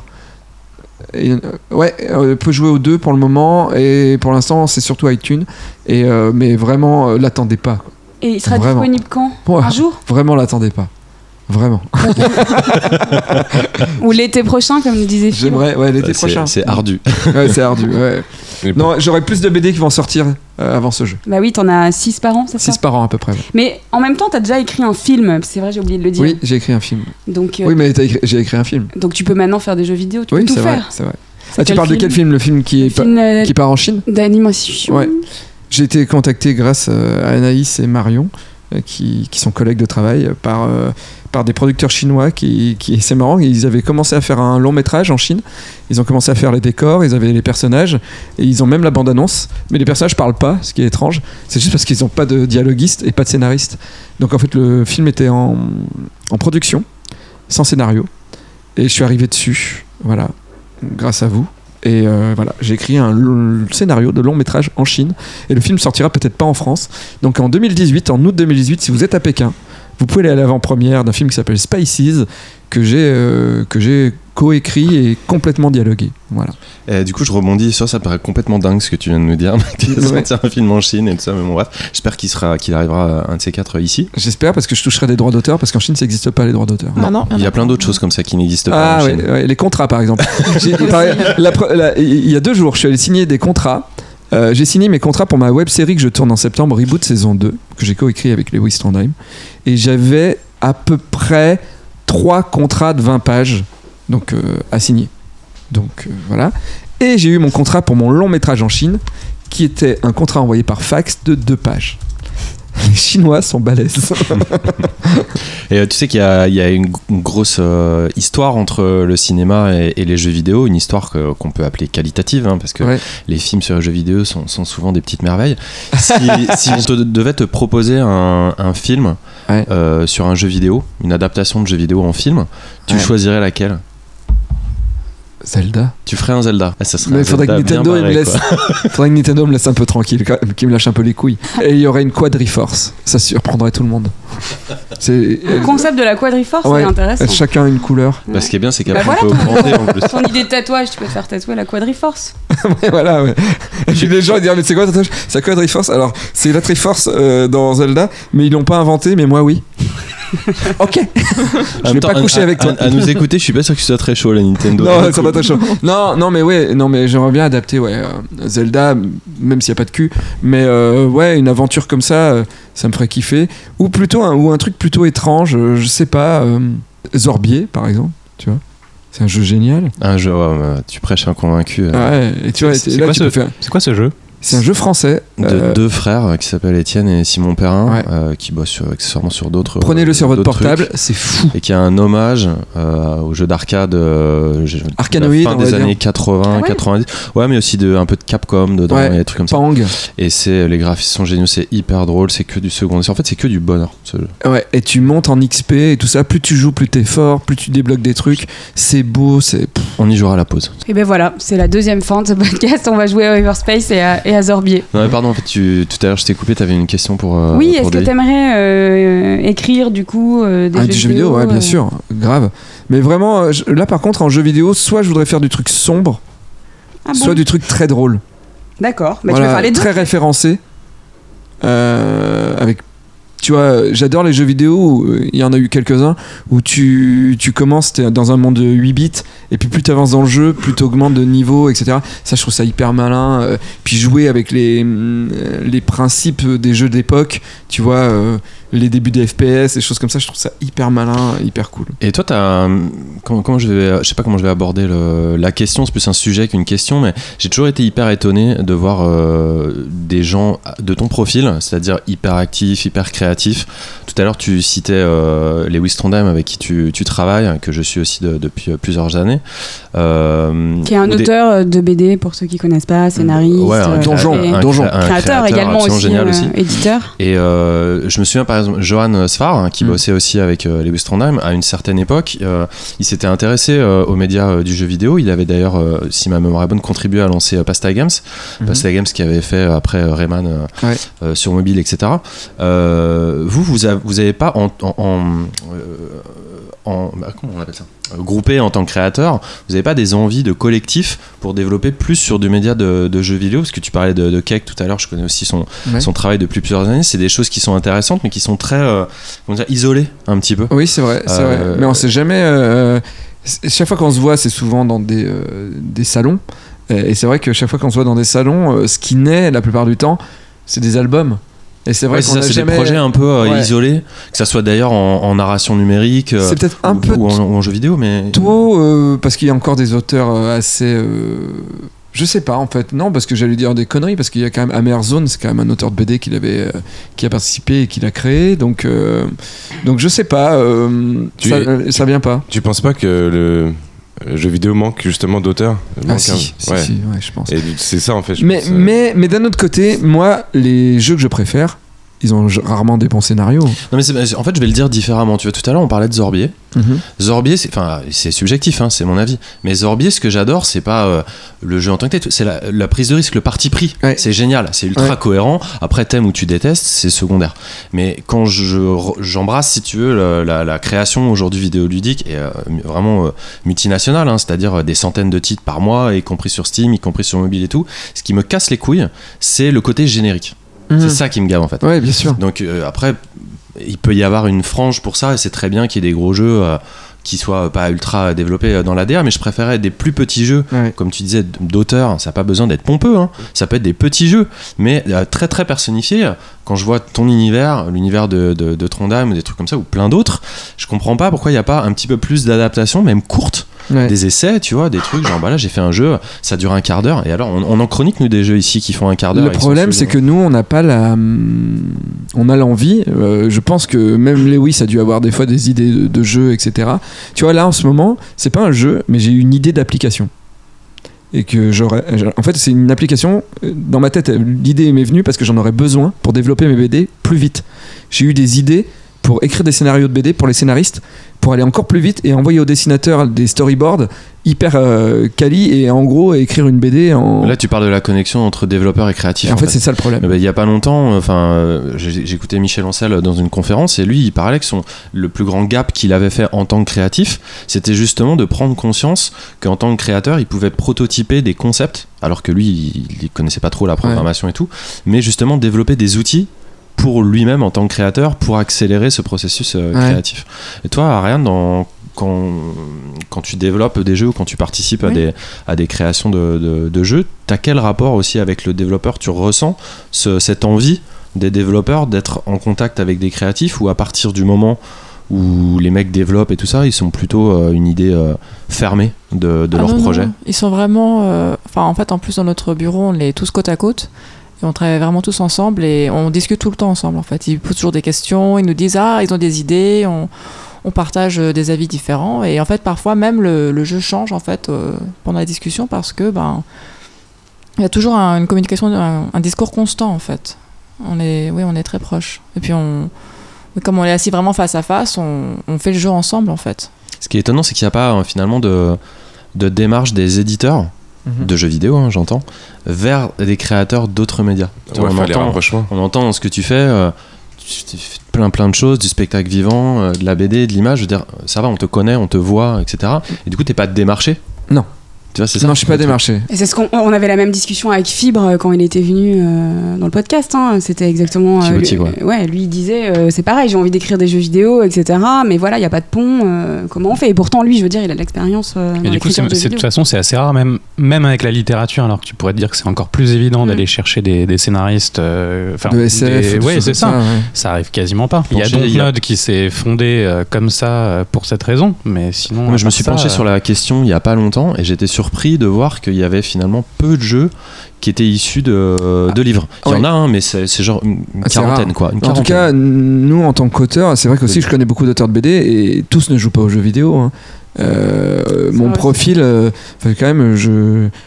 Mon profil, je dis pas que je suis rare, on, est, on avait plusieurs quand même dans le monde de la BD à jouer aux jeux vidéo, mais je pense que ça leur vient pas à l'idée, les mecs. Non mais globalement, je pense qu'il y a aussi une nouvelle génération, euh, Oui. tu vois, qui est en train de se mettre Tout en à place, où il y avait d'autres auteurs dans la BD qui étaient là, qui venaient hein, de cultures un petit peu Ouais, différentes sur ouais. les arts plastiques, etc. À Et aujourd'hui, c'est quand même rare de trouver euh, des jeunes auteurs qui n'aient pas euh, au moins eu accès à cette à Ah la bah, culture sûr que je connais plus l'histoire du jeu vidéo que l'histoire de l'art. hein. Voilà. Ça, y a pas à chier. Et ben voilà, Hein on va, on va finir là-dessus. Je mettrai ça sur ma tombe. Ben, merci beaucoup, Davy. De rien. de Avec des, petites, avec des petites fleurs quand même. Oui, obligé. Merci. De rien. Et maintenant, on poursuit avec la chronique de Effelbound First sur l'histoire du jeu vidéo et Effelbound qui est tout fraîchement rentré de l'E3. On l'écoute.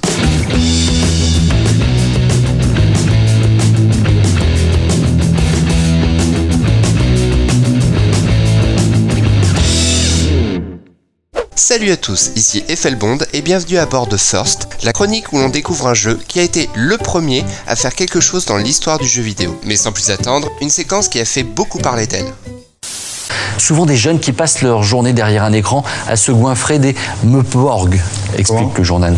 Les meuporgs étant le nom barbare qui désigne les jeux de rôle en ligne auxquels on prend part avec d'autres compagnons virtuels. Et voilà, encore une fois on a envie de dire à la télévision. Les MMORPG ou jeux de rôle en ligne massivement multijoueurs sont intimement liés à la démocratisation d'Internet. Ce genre de jeu connu pour, entre autres, World of Warcraft, Ultima Online ou encore EverQuest se distingue par un monde persistant. C'est-à-dire que peu importe ce que les joueurs font ou s'ils sont connectés ou non, l'univers va évoluer de lui-même. Les possibilités sont donc infinies ainsi que la durée de vie, ce qui va plaire aux joueurs mais moins aux médias traditionnels, considérant ça comme dangereux. Ce qui m'amène à la question du jour, quel est le premier Meuporg. Ultima Online, sorti en 1997 par Origin System sur PC. Ah, je savais que ça allait pas plaire. Bon, un petit peu d'histoire. Avant de parler des MMORPG, parlons des Multi-User Dungeon ou MUD. En 1978, Roy Trubshaw, un étudiant de l'université d'Essex, est passionné par le jeu Zork, sorti un an auparavant, et souhaite créer son propre titre. Il développera donc sur DeckPDP-10 une aventure textuelle dans laquelle bon nombre de joueurs peuvent se connecter afin de récolter des points et devenir sorciers. Le jeu s'appellera MUD, tiens, comme c'est étrange, et sera diffusé sur le réseau local de l'université. Bien qu'ayant un succès local, ce n'est qu'en 1980 que Richard Bartle, un ami de Roy, diffuse le jeu sur de l'internet, l'ARPANET. Ce sera donc le premier jeu de rôle en ligne. Bon, c'est un bon début, mais nous cherchons le premier MMORPG. Nous allons donc voir l'héritage du jeu MUD. Et parmi la centaine de jeux dérivés du jeu original et la multitude de genres qu'il a engendré, nous allons nous intéresser au Graphical MUD. Initié en 1985 avec Island of Kismai de CompuServe et ses graphismes ASCII, les Graphical MUD vont prendre leur envol l'année suivante avec Habitat. Le jeu de Chip Morningstar et Steve Farmer pour le compte de Lucasfilm Game se passe dans un monde imaginaire appelé l'Habitat. Dans cet univers, proche du nôtre, les joueurs peuvent créer leurs personnages, discuter entre eux et faire toutes sortes d'activités. Mais là où les autres jeux du genre fixent leurs propres règles et délivrent leur histoire linéaire, dans Habitat, ce sont les joueurs qui décident. Le jeu ne fera qu'interpréter les commandes livrées par l'utilisateur pour faire évoluer le monde et offrir des possibilités illimitées, dans la limite de la technique bien sûr. Le jeu marquera aussi par ses graphismes, par ses avatars personnalisables ou encore par son fonctionnement par région. Et même si le jeu est arrêté au bout de deux ans à cause de coûts trop importants, Habitat deviendra la pierre angulaire des graphical mud, donnant naissance à des jeux tels que EverQuest, RuneScape ou encore Ultima Online. Et oui, nous allons enfin parler de Ultima Online. Mais alors pourquoi ce jeu est le premier MMORPG et pas n'importe quel autre? Une réponse simple, pour une paternité de termes. En 1997, Richard Garriott, plus connu pour avoir créé la série Ultima ou encore Origin System, travaille sur Ultima Online. Le jeu reprendra de nombreux aspects de Habitat et de ses successeurs, tout en essayant de garder la mythologie Ultima intacte. Mais comme le rapporte l'ouvrage The Social Media Bible Tactiles Tools and Strategies for Business Success, un point du développement va créer une petite révolution. En effet, pour parler du jeu, Richard Garriott ne parlera plus de Graphical Mode, mais de MMORPG. Ce sera la première utilisation du terme, faisant de Ultima Online le premier MMORPG de l'histoire. Et c'est tout pour ce numéro. N'hésitez pas à me faire part de votre avis, à regarder le dernier épisode ou à partager vos expériences sur les MMORPG. Je rends maintenant la parole à la Pléiade et je vous dis à bientôt pour un First sur le Serpent Retro Gamer. À se des Eh ben merci Effelbound et vous pouvez retrouver sa chronique euh, sur euh, le serpent rétro gamer. Et vous, quel est le premier euh, Meporg auquel vous avez joué? Moi, c'était un truc de MMORPG. super-héros, mais je me rappelle plus le nom. C'était sur PC, c'était un truc où tu pouvais choisir des mecs avec des capes. Je me rappelle plus le nom, c'était pas bien. Mais on pouvait avoir des super-héros avec des super-pouvoirs, donc j'ai refait tous les Marvel, j'avais fait tous les 4 fantastiques et tout ça. Je m'amusais à plus à créer des personnages qu'à jouer au jeu. Toi, Ariane World of Warcraft. hein. Ah, c'est le premier alors. C'est le premier. C'est le premier, l'actuel. C'est un coup de foudre. Moi, c'était Dark Age of Camelot, 2002, 2001. J'ai du mal à me souvenir. Et moi, j'en ai jamais fait. Euh, ceci étant, j'ai vu que euh, là, euh, Felband parlait d'un jeu qui s'appelait Habitat, donc qui était un, un des, des jeux sources du, du genre, et il ressort. Apparemment, il va Ah y avoir un remake ouais, qui va être qui va être fait, donc euh, je suis bien curieux Tu de. vas y jouer du coup? Oui, pour l'histoire, pour la culture, euh, je suis un peu curieux de Ça voir sera ça. ton premier. MMORPG. Sauf que non, parce que c'est pas un MMORPG, parce que c'est Ultima Online le premier, donc. Mais ce sera mon premier jeu du genre. Et toi, Vlad? Et moi, si ça compte, mais je sais pas si ça compte dedans, c'est Combattre ou Mourir, qui était un jeu en tour par tour, en PHP, qui se jouait directement dans le navigateur, où tu avais des petits smileys qui étaient des petits bonshommes que tu baladais sur une gigantesque carte. Et à l'époque, on était euh, genre 10 000 à jouer à ça au moins. Et voilà, c'était au début des années 2000, je Et pense. tu montais en XP Oh. Ce qui te permettait d'avoir des nouvelles armes, ce qui Ah, te permettait de monter un grade, non des armées. Et il fallait ton beaucoup d'imagination. et- Ah oui, il fallait beaucoup d'imagination, oui. C'est quoi le titre? Combattre ou mourir. Combattre. Peut-être que ça existe encore. Combattre et pas. mourir, oui, ça existe encore. Et toi, Anaïs? Bah moi, c'est WoW. Ah ouais. Voilà, c'est pas très original, mais bon. Et, euh, eh ben, euh, on enchaîne avec, euh, avec toi, Ariane. Tu vas nous parler de Mages of Mistralia de Borealis Games.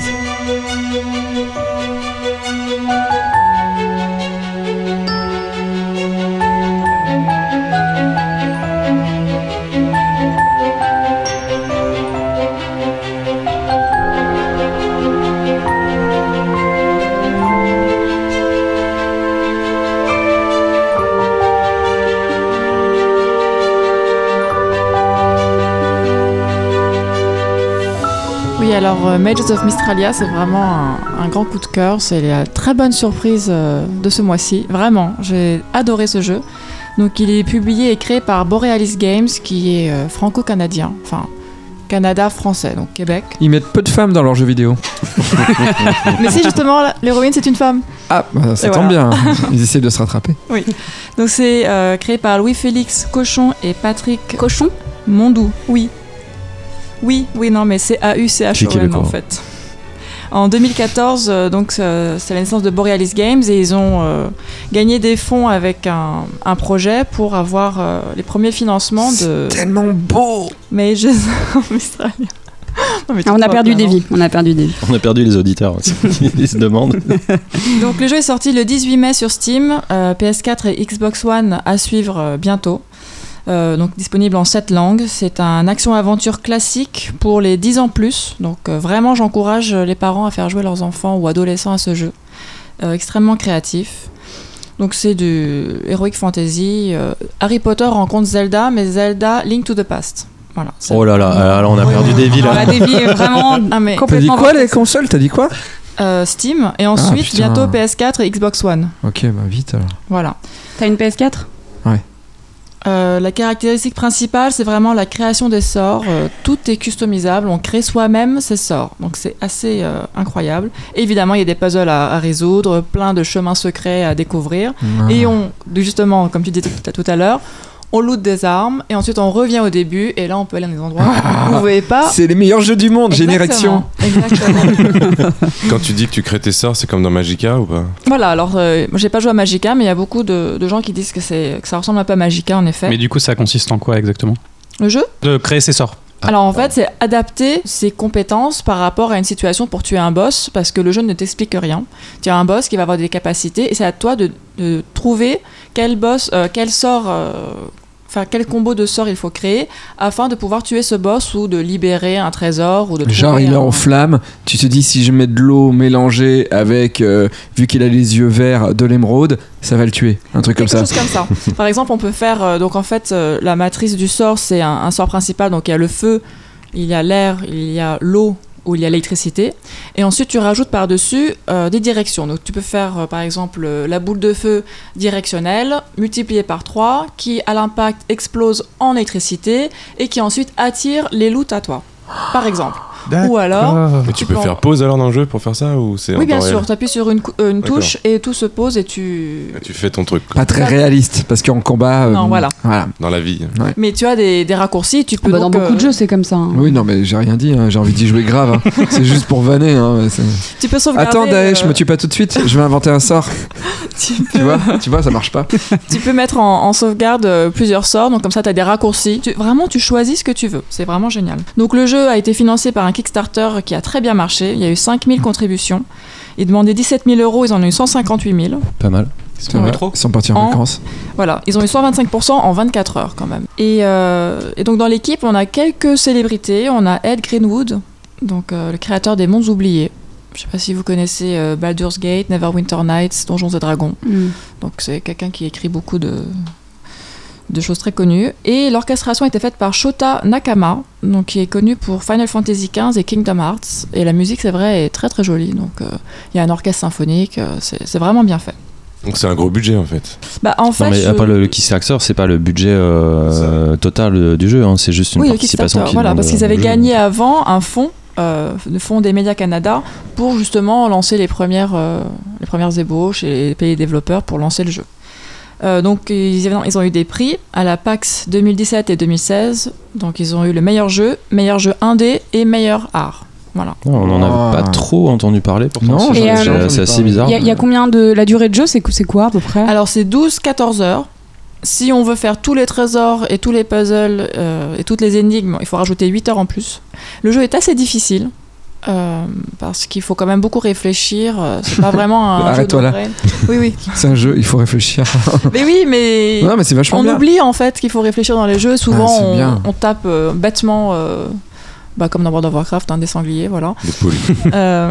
Et là, il faut. Bah non, ça marche pas en fait. Si à la bourrin, ça, on ira nulle part. Il faut vraiment réfléchir à, à des astuces, à, à comment obtenir un buff pour pouvoir tuer le boss. sinon, on n'avance pas. Euh, Et la vraie question, c'est est-ce qu'il va sortir sur Vita pour, pour que je puisse y jouer? Mais je te le souhaite vraiment, vraiment, je Sur te le souhaite. ouais, non, mais alors euh, j'avais posé la Tu sais, question parallèle. moment, Moi, je le voyais sur Switch. Ah, mais sur Switch, mais ouais. Oui, je, C'est je exactement euh, le génial. graphisme qui. Donc l'histoire, grosso modo, c'est une jeune magicienne qui s'appelle Zia, qui est exilée de son village. L'histoire est un peu bateau, mais c'est sympa. Et donc elle rencontre un livre qui lui parle, et le livre est un peu bizarre, on sent qu'il est pas très gentil, euh, il est un peu sombre, et il va devenir son mentor. Et donc il va la, la guider dans ce dans C'est ce un livre qui n'a pas d'index. Voilà. et donc il va la guider euh, dans ce monde pour, euh, bah, pour parfaire son, son apprentissage de la magie. Et, et la nôtre par la même occasion, parce qu'en fait c'est nous les magiciens, et c'est nous qui créons les sorts et qui apprenons euh, à être un magicien. Euh, donc les plus, c'est vraiment la créativité, euh, pas le- le- la composition des sorts, et vraiment, il y a vraiment plein d'options. On peut faire tourner la boule de feu à droite ou à gauche. Ou... Comme t'en parles, j'ai l'impression que c'est vraiment le cœur du gameplay. C'est ce qui t'a, à toi, le, Ah le- oui. le plus plu. euh, Oui, le fait de vraiment oui. réfléchir au sort que tu vas employer en fonction ça. des ennemis, ça. Et puis vraiment, on peut, on peut vraiment tout faire. C'est-à-dire que si je veux un sort qui tourne à droite et ensuite qui explose et puis qui fait un chemin de, de glace c'est la 3 mètres. programmation en fait. Parce que moi, quand j'étais gamin, il y avait des, des robots euh, les- ou alors les Lego Mind Games ou des trucs comme ça où tu programmes en fait ton, ton robot pour qu'il fasse un chemin, un truc. En fait, c'est un peu ça en fait. Tu Oui, programmes ton attaque. Oui, c'est c'est un début pour apprendre euh, la programmation pour les enfants et tout. Et du coup, t'as une barre d'énergie, une barre de mana, c'est ça? Voilà, une barre de vie, une barre de mana qui augmente euh, si tu découvres certains puzzles, si tu trouves en À fait. il y a- Zelda quoi. Il y a Ouais, Il y a beaucoup de secrets. Zelda, hein, les coffres et tout, Ouais. on le voit les Bah, Le truc qui est hyper rewarding, c'est au lieu d'avoir des pièces, tu chopes des petits cœurs, tu vois. Alors comme tu es dans Zelda, tu les chopes pas souvent les cœurs. c'est clair. C'est trop bien. On, a, on a des plantes, donc on peut planter certaines plantes pour obtenir des potions. Oh, On peut looter des armes, donc on a des baguettes spécifiques, des vêtements, on a des challenges qu'on peut remporter. Est-ce qu'on peut cuisiner? Euh, non, pas pour l'instant. Mais il y aura peut-être des add-ons. Et euh, il y a plein de passages secrets aussi. Il Ouais, faut bah, parfois passer derrière l'arbre à gauche pour voir en fait qu'il y avait un trou caché. Oui, c'est ça. etc. On voit le système de Voilà. magie euh, à l'image là, et effectivement, on est vraiment sur de la programmation pour les plus jeunes en fait. Voilà, voilà Ouais. tout à fait. Euh, le, le petit moins, en fait, je dirais que le jeu en effet est un peu court, 12-14 heures. Bon, c'est. Ouais, mais quand on a du travail, c'est pas mal. Voilà. C'est Mais on, on c'est honorable, prends- je 12 prends. heures. Oui, Ouais. Et 20 heures si tu veux Voilà. le faire à 100%, ça va. voilà. Et pour quel prix? Parce que moi, c'est surtout le ratio euh, prix-temps. Voilà, Ah, c'est ouais, ouais. 22,99€. Bon, il est souvent en solde sur Ça. Steam. hein. Moi, je l'ai acheté euh, à, à moins de 20 euros. Donc, euh, faut compter sur les, sur les soldes hein, qui vont bientôt arriver. peut-être. Ah bah de toute façon, Mais- eh, quand il y a une torche pour allumer un truc qui ouvre une porte, moi j'achète. hein. Ah, mais tu, vas, tu vas vraiment aimer parce et puis en plus c'est pas juste on met les sorts n'importe où c'est que si on regarde bien chaque sort a des petites euh, des petites antennes qui vont s'em- s'emboîter avec les autres sorts donc il faut aussi créer une espèce de rune D'architecture. De... d'architecture un peu comme une constellation d'étoiles et euh, il faut bien réfléchir à quel sort va influencer quel sort avant. Est-ce que ça va d'abord tourner à droite ou d'abord exploser Ou est-ce que ça va d'abord se démultiplier en 3 ou en 5 Et ce- C'est très génial. proche de Zelda quand même. hein. Très, Euh, très, très, très. Et la musique est fantastique. Donc, moi, parfois, euh, je me lève, je pense à la musique, j'ai envie d'y jouer. euh. Et puis, alors, le SAV est top parce que moi, j'ai eu un petit problème avec ce jeu. À un moment donné, en écran de chargement, ça a bugué et j'ai tout perdu, ma- toute ma sauvegarde.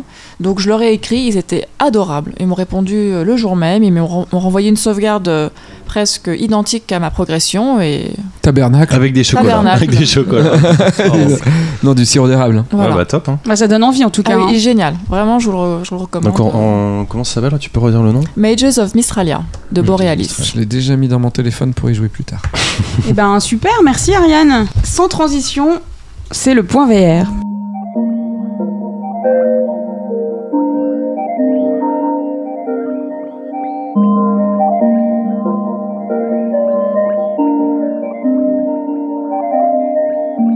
Alors oui, bah, le point vert euh, ce mois-ci euh, chargé comme, euh, comme tous les mois et polémique comme tous les mois. On va commencer par une news sur un jeu qui est sorti le 30 mai qui s'appelle Star Trek Bridge Crew, euh, qui est un, un jeu donc, qui est dé- développé par Red Storm. Je vais parler un peu moins vite. Euh, en slow-mo euh, et donc qui se situe dans l'univers de Star Trek et en l'occurrence plus précisément non pas euh, dans les toilettes de l'Enterprise mais euh, sur le deck de l'Enterprise ça vous met vraiment Première génération en plus. C'est-à-dire vraiment, on est dans les années euh, 60, euh, c'est le vaisseau euh, du passé. Ouais, bah c'est en fait c'est pas Kirk, c'est moi. Ouais. Enfin, je sais pas si. Si, si. Non, c'est pas toi. Non, c'est pas moi, c'est toi. Ah, d'accord. C'est moi. Il y a tout le monde. C'est un Euh, jeu de bridge alors? euh, presque, hein, parce que le jeu est, euh, est excellent. Euh, juste personne n'en parle parce qu'il y a un gros salon aux États-Unis. euh, donc c'est, je sais pas le, le moment comment c'était choisi. Il n'est pas euh, adossé à la sortie d'un nouveau film ou d'une actualité sur Star Trek, mais c'est une très très belle démonstration qui a été faite sur ce titre. C'est pas comme s'il y en avait euh, 10 000. Donc toi, tu as, as joué Non, j'ai hésité à l'acheter parce que les derniers titres que j'ai pris sur VR m'ont déçu. Et donc du coup, euh, j'avoue, je, je- je- je peine à sortir mon casque. T'as quoi comme casque? Euh, j'ai le PlayStation. euh, D'accord. ouais. Et tu peux citer les jeux qui t'ont déçu euh, rapidement? Euh, le, j'ai oublié le nom, mais celui où on est sur une planète Oh, avec putain. un dinosaure. Oh putain Euh, Ouais, je l'ai défoncé, j'ai fait, un, j'ai fait une class action contre le développeur. J'ai eu la gerbe. Ah ouais, non, mais moi aussi, Robinson le- Journée. ouais, ouais. Ah, C'est celui auquel on a joué. euh, ouais. ce jeu est raté. c'est Ce jeu est raté. Et ça m'a dégoûté. Bah, il, est, il est bien, le gameplay est bien, c'est beau et tout, mais tu vomis tout de suite. Mais j'avais joué au Batman avant, et Batman est le meilleur jeu VR Ouais. que j'ai joué de ma vie. Euh, j'ai joué pendant 4 heures d'affilée, j'ai oublié de boire à un moment. j'avais la, la gorge sèche, et tout ça, j'ai fini le jeu en une soirée. Il est magnifique ce jeu. Ouais. Et derrière, je me suis tapé Robinson's Journée. Euh, alors, Batman, pas malade, rien, parce que bien pensé. Et Robinson's Journée, mais très bah, mal c'est, toujours le problème voilà, de, de- des déplacements en, en Ouais. réalité virtuelle. Euh, là, pour revenir sur le Star Trek Bridge Crew, comme Bah, vous du coup, êtes t'es assis assis. le cul euh, dans le fauteuil du, du commandant, Tout va bien. ça vous posera pas trop trop de problèmes. Euh, vous pourrez profiter de l'espace euh, et, euh, et, du spectacle euh, comme il faut, sans, sans malaise. Je fais une toute petite parenthèse. Moi, j'ai essayé Resident Evil. Ouais, je l'ai Euh, pas ici, testé celui-là. Bah, c'est assez, c'est assez impressionnant. J'ai pas été malade du tout. Ah ouais, Et c'est assez impressionnant. C'est vraiment à faire. ok. Donc, euh, bah voilà, bah, je, donc, Bah, je vais l'acheter. euh, ouais. Ouais. Ouais, ou, ou plutôt, je sais Euh, Il faudra qu'on échange nos comptes parce que des gens qui ont des casques VR pour jouer à des jeux à plusieurs, euh, c'est rare. Oui, c'est vrai. Bah écoute, euh, on en a, on sera ravis de, de faire, euh, de faire bien. un crew euh, avec toi. Avec plaisir. Sinon, comme tu as parlé de Rainbow Six euh, Siege, tu peux Ouais. toujours appeler Ubi en leur disant Vous n'aurez pas un petit Star Trek qui traîne Ah ouais, ah, c'est Ubi qui l'ont fait Ouais, c'est Ubi. Putain, ils ont du goût maintenant. Ah, ils, ils vont pas, du ils coup, ils t'en fileront peut-être Ah pas. bah ouais. voilà, c'est fini. Une autre petite euh, actu, euh, bon, euh, un peu institutionnelle, mais il y a eu une conférence d'Apple euh, qui s'est produite euh, en juin, euh, la, la Developers Conference. Et ce qui était intéressant, c'est qu'en fait, Apple s'est enfin positionné par rapport à la réalité virtuelle de façon assez franche. Ils ont sorti un, un chip pour aider les développeurs à sortir des applications dessus. Et on sait que historiquement, Apple était un peu en retard parce que les plateformes n'étaient pas assez bien, parce que les, les, les ordi n'étaient pas assez puissants. Ces choses réparées, et il y a beaucoup de, développeurs que ça, que ça intéresse, et manifestement, c'est pas du tout quelque chose qui est tombé dans, dans l'oreille d'un sourd. Si je retrouvais mon texte exactement, je pourrais vous dire que le programme s'appelle Metal 2 et qu'il y a des partenariats avec Unity, avec Unreal, avec Steam, entre Apple et la VR. Mais c'est pour faire quoi? Des jeux en VR. Juste Plus- pour supporter, les, pour supporter développer. les casques, parce que quand ils ont sorti l'Oculus, euh, la version commerciale au début, tu pouvais pas l'utiliser du tout sur un Mac. Parce qu'ils estimaient que Mac faisait pas d'efforts, donc euh, eux n'en feraient pas non plus. Pour parler du PlayStation VR euh, rapidement, on a eu euh, des chiffres, euh, encore une fois, qui étaient bien. On a enfin euh, passé euh, le million euh, d'exemplaires euh, vendus en ce qui concerne uniquement euh, le casque de Sony. Il y a largement plus d'une centaine de jeux qui sont euh, disponibles maintenant euh, au catalogue. Des nouveaux jeux ont été euh, annoncés euh, à l'E3. Le petit bémol, c'est que on ne sent pas non plus un, engouement euh, hyper flagrant. On a l'impression que les choses s'installent un petit peu comme on l'avait dit, comme un marché de niche. C'est-à-dire on n'abandonne pas, mais on passe pas la cinquième euh, non plus. Euh, notamment sur les, grands jeux. On a quelques grands jeux qui vont sortir et on s'en réjouit.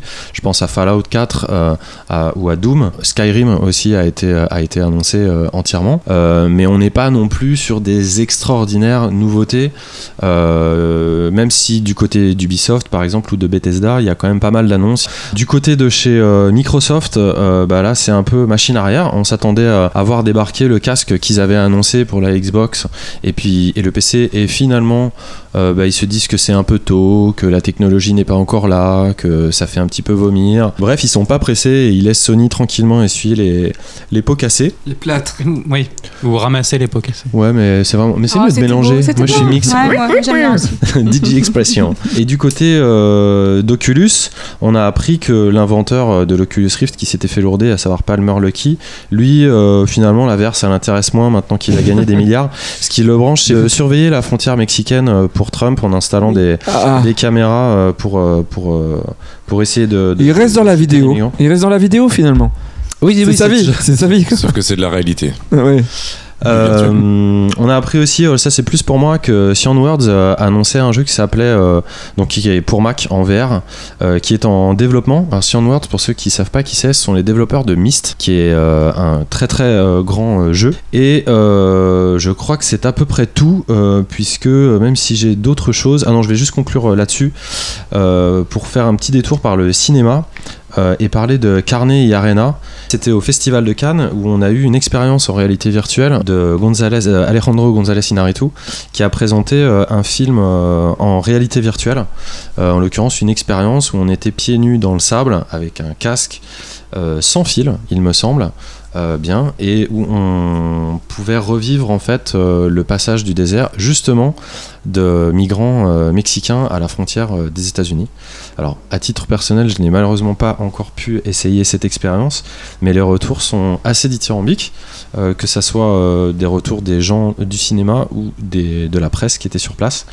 Ce qui est un petit peu euh, ironique, c'est justement de faire le parallèle avec euh, cette histoire euh, avec le créateur de l'Oculus Rift. Je suis étonné que t'aies pas parlé du jeu de pêche Final Fantasy XV qui va sortir.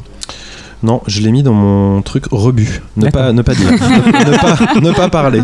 Vous avez déjà parlé du loup-garou euh, VR Euh. The Werewolf Within, c'est ça? Ouais. Et c'est pas mal. En fait, bizarrement, euh, le jeu loup-garou, donc le jeu de société loup-garou qu'on a tous joué euh, entre potes, Ah, c'est l'adaptation. c'est l'adaptation en VR. Et euh, alors, Incroyable. Le truc, c'est que forcément, c'est mieux quand tu joues avec tes amis à ce jeu. Mais euh, le, le truc est plutôt bien fait. Et j'ai passé une soirée à jouer avec des gens que je ne connais pas euh, au loup-garou.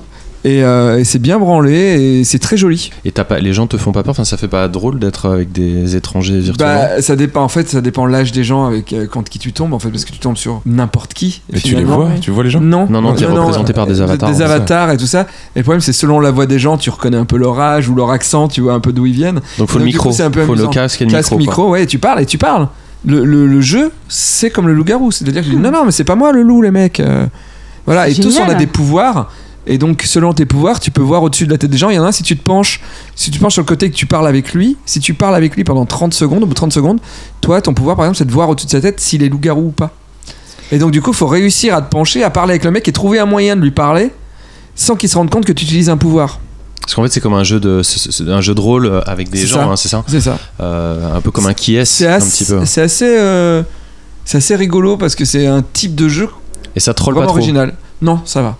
Et il y a très peu de joueurs hein, pour trouver euh, par contre une Ah oui. partie complète. euh. Mais comment ils font la nuit? Par exemple, quand les loups-garous agissent, euh, l'écran est noir ou... En, en fait, euh, en fait, il n'y a pas de nuit. En fait, c'est D'accord. que l'après-nuit. En fait, ça se joue en une manche. Ah oui, d'accord. Ah oui, bah ok. Voilà. C'est intéressant. Donc, faut trouver pas. le loup-garou direct. Ah oui. Sinon, t'es bouffé. Eh ben merci beaucoup Red. Euh, bah de rien, Anaïs. Et euh, bah, du coup, ça va être à toi. Et ouais. Et euh, ouais, c'est toi et qui ouais. vas nous parler aujourd'hui. Tu vas nous parler d'un sujet qui t'est cher. Qui m'est cher, et ouais. Et en plus, c'est l'été, enfin, c'est bientôt l'été, donc ça tombe bien. Et en fait, moi, je rentre de vacances euh, et je rentre euh, des C'est Landes. bientôt l'été mettre- et je rentre de vacances. Et on va, on va, on va, on va attaquer ton, ton sujet par euh, ce petit son.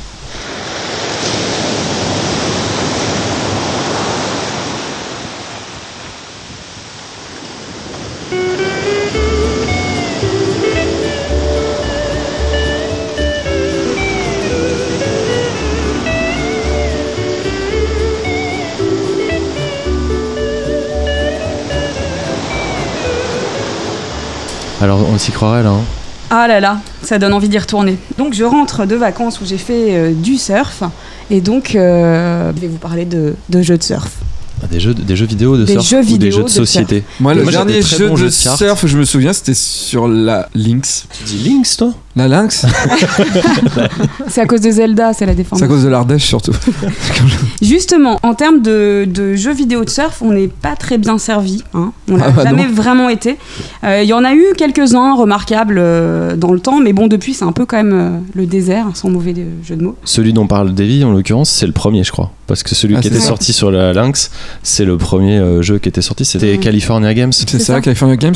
Et il n'y avait pas sur NES aussi un jeu où on pouvait jouer. euh, Oh, il y en a, il y en a eu. California Games eu, aussi. oui. ouais. Il y en a eu plein. ouais, après. California Games, il y en a eu beaucoup d'ailleurs. hein. Ouais. Euh, donc oui, en fait, euh, pourquoi, pourquoi euh, c'est un peu le désert euh, concernant les jeux vidéo de surf? Ben, les- Ce qui revient un petit peu, c'est que c'est dur de restituer euh, euh, la modélisation de l'eau, euh, etc. Euh, sauf qu'aujourd'hui, on est quand même euh, en 2017. Oui, mais peut-être Euh, que le principe même du surf n'est pas adaptable à un jeu vidéo. Alors on va y venir, mais il y a euh, trois titres, merci Red, euh, à qui on en a parlé euh, euh, plus tôt, qui montrent qu'on peut, euh, qu'on a enfin des moteurs capables de modéliser, modéliser l'eau. Donc il y a Sea of Thieves, qui est un jeu de pirates. Qui est pas encore sorti. hein. C'est des, tout cela, c'est des, des Un jeux. jeu de surf de preview, mais- pirate. Non, c'est Non, un, non, jeu de- non, non. c'est un jeu de pirate. Ah, il y a de l'eau. De, euh, de, de Rare, hein, je crois, c'est ça. C'est Rare. il voir semble, des pirates absolument. qui attaquent les bateaux en surf. Et, euh, en fait, Bah, c'est- ça, c'est une idée. c'est des Ah, jeux. l'abordage, c'est dans l'autre sens. Merde, il y a du courant. Il y a Skulls and Bones, qui est aussi un jeu de pirates. Ouais, qui vient d'être annoncé par. Ubisoft euh, Shanghai, je crois, si je. je dis Singapour. pas de bêtises. Singapour, merci. Et The Crew 2, qui est un jeu de bateaux et de grosses voitures. Et Alors, qui le est mythe des encore deux, Ubisoft. Et de moto, et d'avion, Voilà. et de tout ce qui est un C'est- moteur, et tout ce qui est un gros moteur. parce C'est d'ailleurs que- pas forcément anodin parce que euh, là sur les previews qu'on a vu de, de- d'Assassin's Creed Origins euh, entre guillemets qui n'est pas un jeu vidéo Davy merci préféré. Fin de fermer les guillemets euh, ou euh, que ça soit même euh, Watch, Watch Dogs la, la modélisation de l'océan elle avait été quand même particulièrement travaillée même si on n'était pas sur les niveaux de GTA 5 alors peut-être qu'on parle pour des enfin, je suis très précis moi la, la modélisation de l'océan Oui. c'est quelque chose qui me touche A priori. beaucoup A ça priori. peut-être ça s'entend Ouais, ouais. et donc c'est pour ça que euh, les jeux dont tu parlais Anaïs sont des, des jeux effectivement Ubi donc au moins on sait qu'Ubi a investi dans un bon moteur euh, d'océan D'eau, Donc ouais. maintenant qu'on dit tout ça, on se dit bah on a quand même tous les éléments en main pour, euh, pour avoir le jeu de surf digne de ce nom. Bon, il y a un jeu qui est annoncé en 2017, on ne sait pas quand il va sortir, qui s'appelle euh, Surf World Series, qui est développé par Climax Studio. Euh, voilà, on ne sait pas quand est-ce qu'il va, sortir. C'est prévu en 2017 et euh, il sera disponible apparemment sur PC, PS4 et Xbox One. Euh, donc dans ce jeu, bah, sans trop d'originalité, on va pouvoir tester les meilleures vagues du monde. On va avoir le choix entre des, des défis style arcade ou mode multijoueur en ligne, etc. Moi j'ai regardé la bande-annonce. Ça me fait pas vraiment rêver. Donc euh, voilà, à voir, hein, faut tester, mais, euh, Le, le vrai truc pour un jeu de surf, c'est utiliser le casque VR et être au milieu des rouleaux. Alors il faut que tu te mettes dans ta baignoire. Non, quoi. mais il te faut une planche euh, comme ils avaient sorti pour le jeu de skate. Ah, puis quel, quel jeu de skate, on s'en souvient, quel, quel bonheur. Ce jeu de skate de Tony Hawk, là, Ouais. qui était merdique comme pas deux. Oui, d'accord, mais t'es sur une planche comme ça et t'as ton casque, t'as un truc, tu vois. Non, Mais, mais à, à euh, Auchan, à mettre sous Blister, les, les planches de skate qui viennent avec la cartouche de jeu, ça, je crois que ça va pas le faire. Ouais. Ouais. En tout cas, voilà, euh, le jeu de surf, c'est aujourd'hui une denrée rare et plutôt rétro, parce que bon, le meilleur est quand même plutôt euh, derrière nous, apparemment. Euh, C'est lequel d'ailleurs pour toi le, le meilleur? Tu t'es éclaté sur quoi toi? C'est quoi ta référence? Bah, ma référence, comme tout le monde en fait, hein, c'est le jeu euh, qui a été le plus remarquable, c'est euh, Kelly Slater's Pro Surfer. C'est Voilà. quelle année ça maintenant? C'était dans les années 2000 en fait. Il y a un article d'ailleurs très intéressant de Dennis Amis qui s'appelle The History of Surfing Video Games que je vous invite euh, à lire si vous vous intéressez à ça.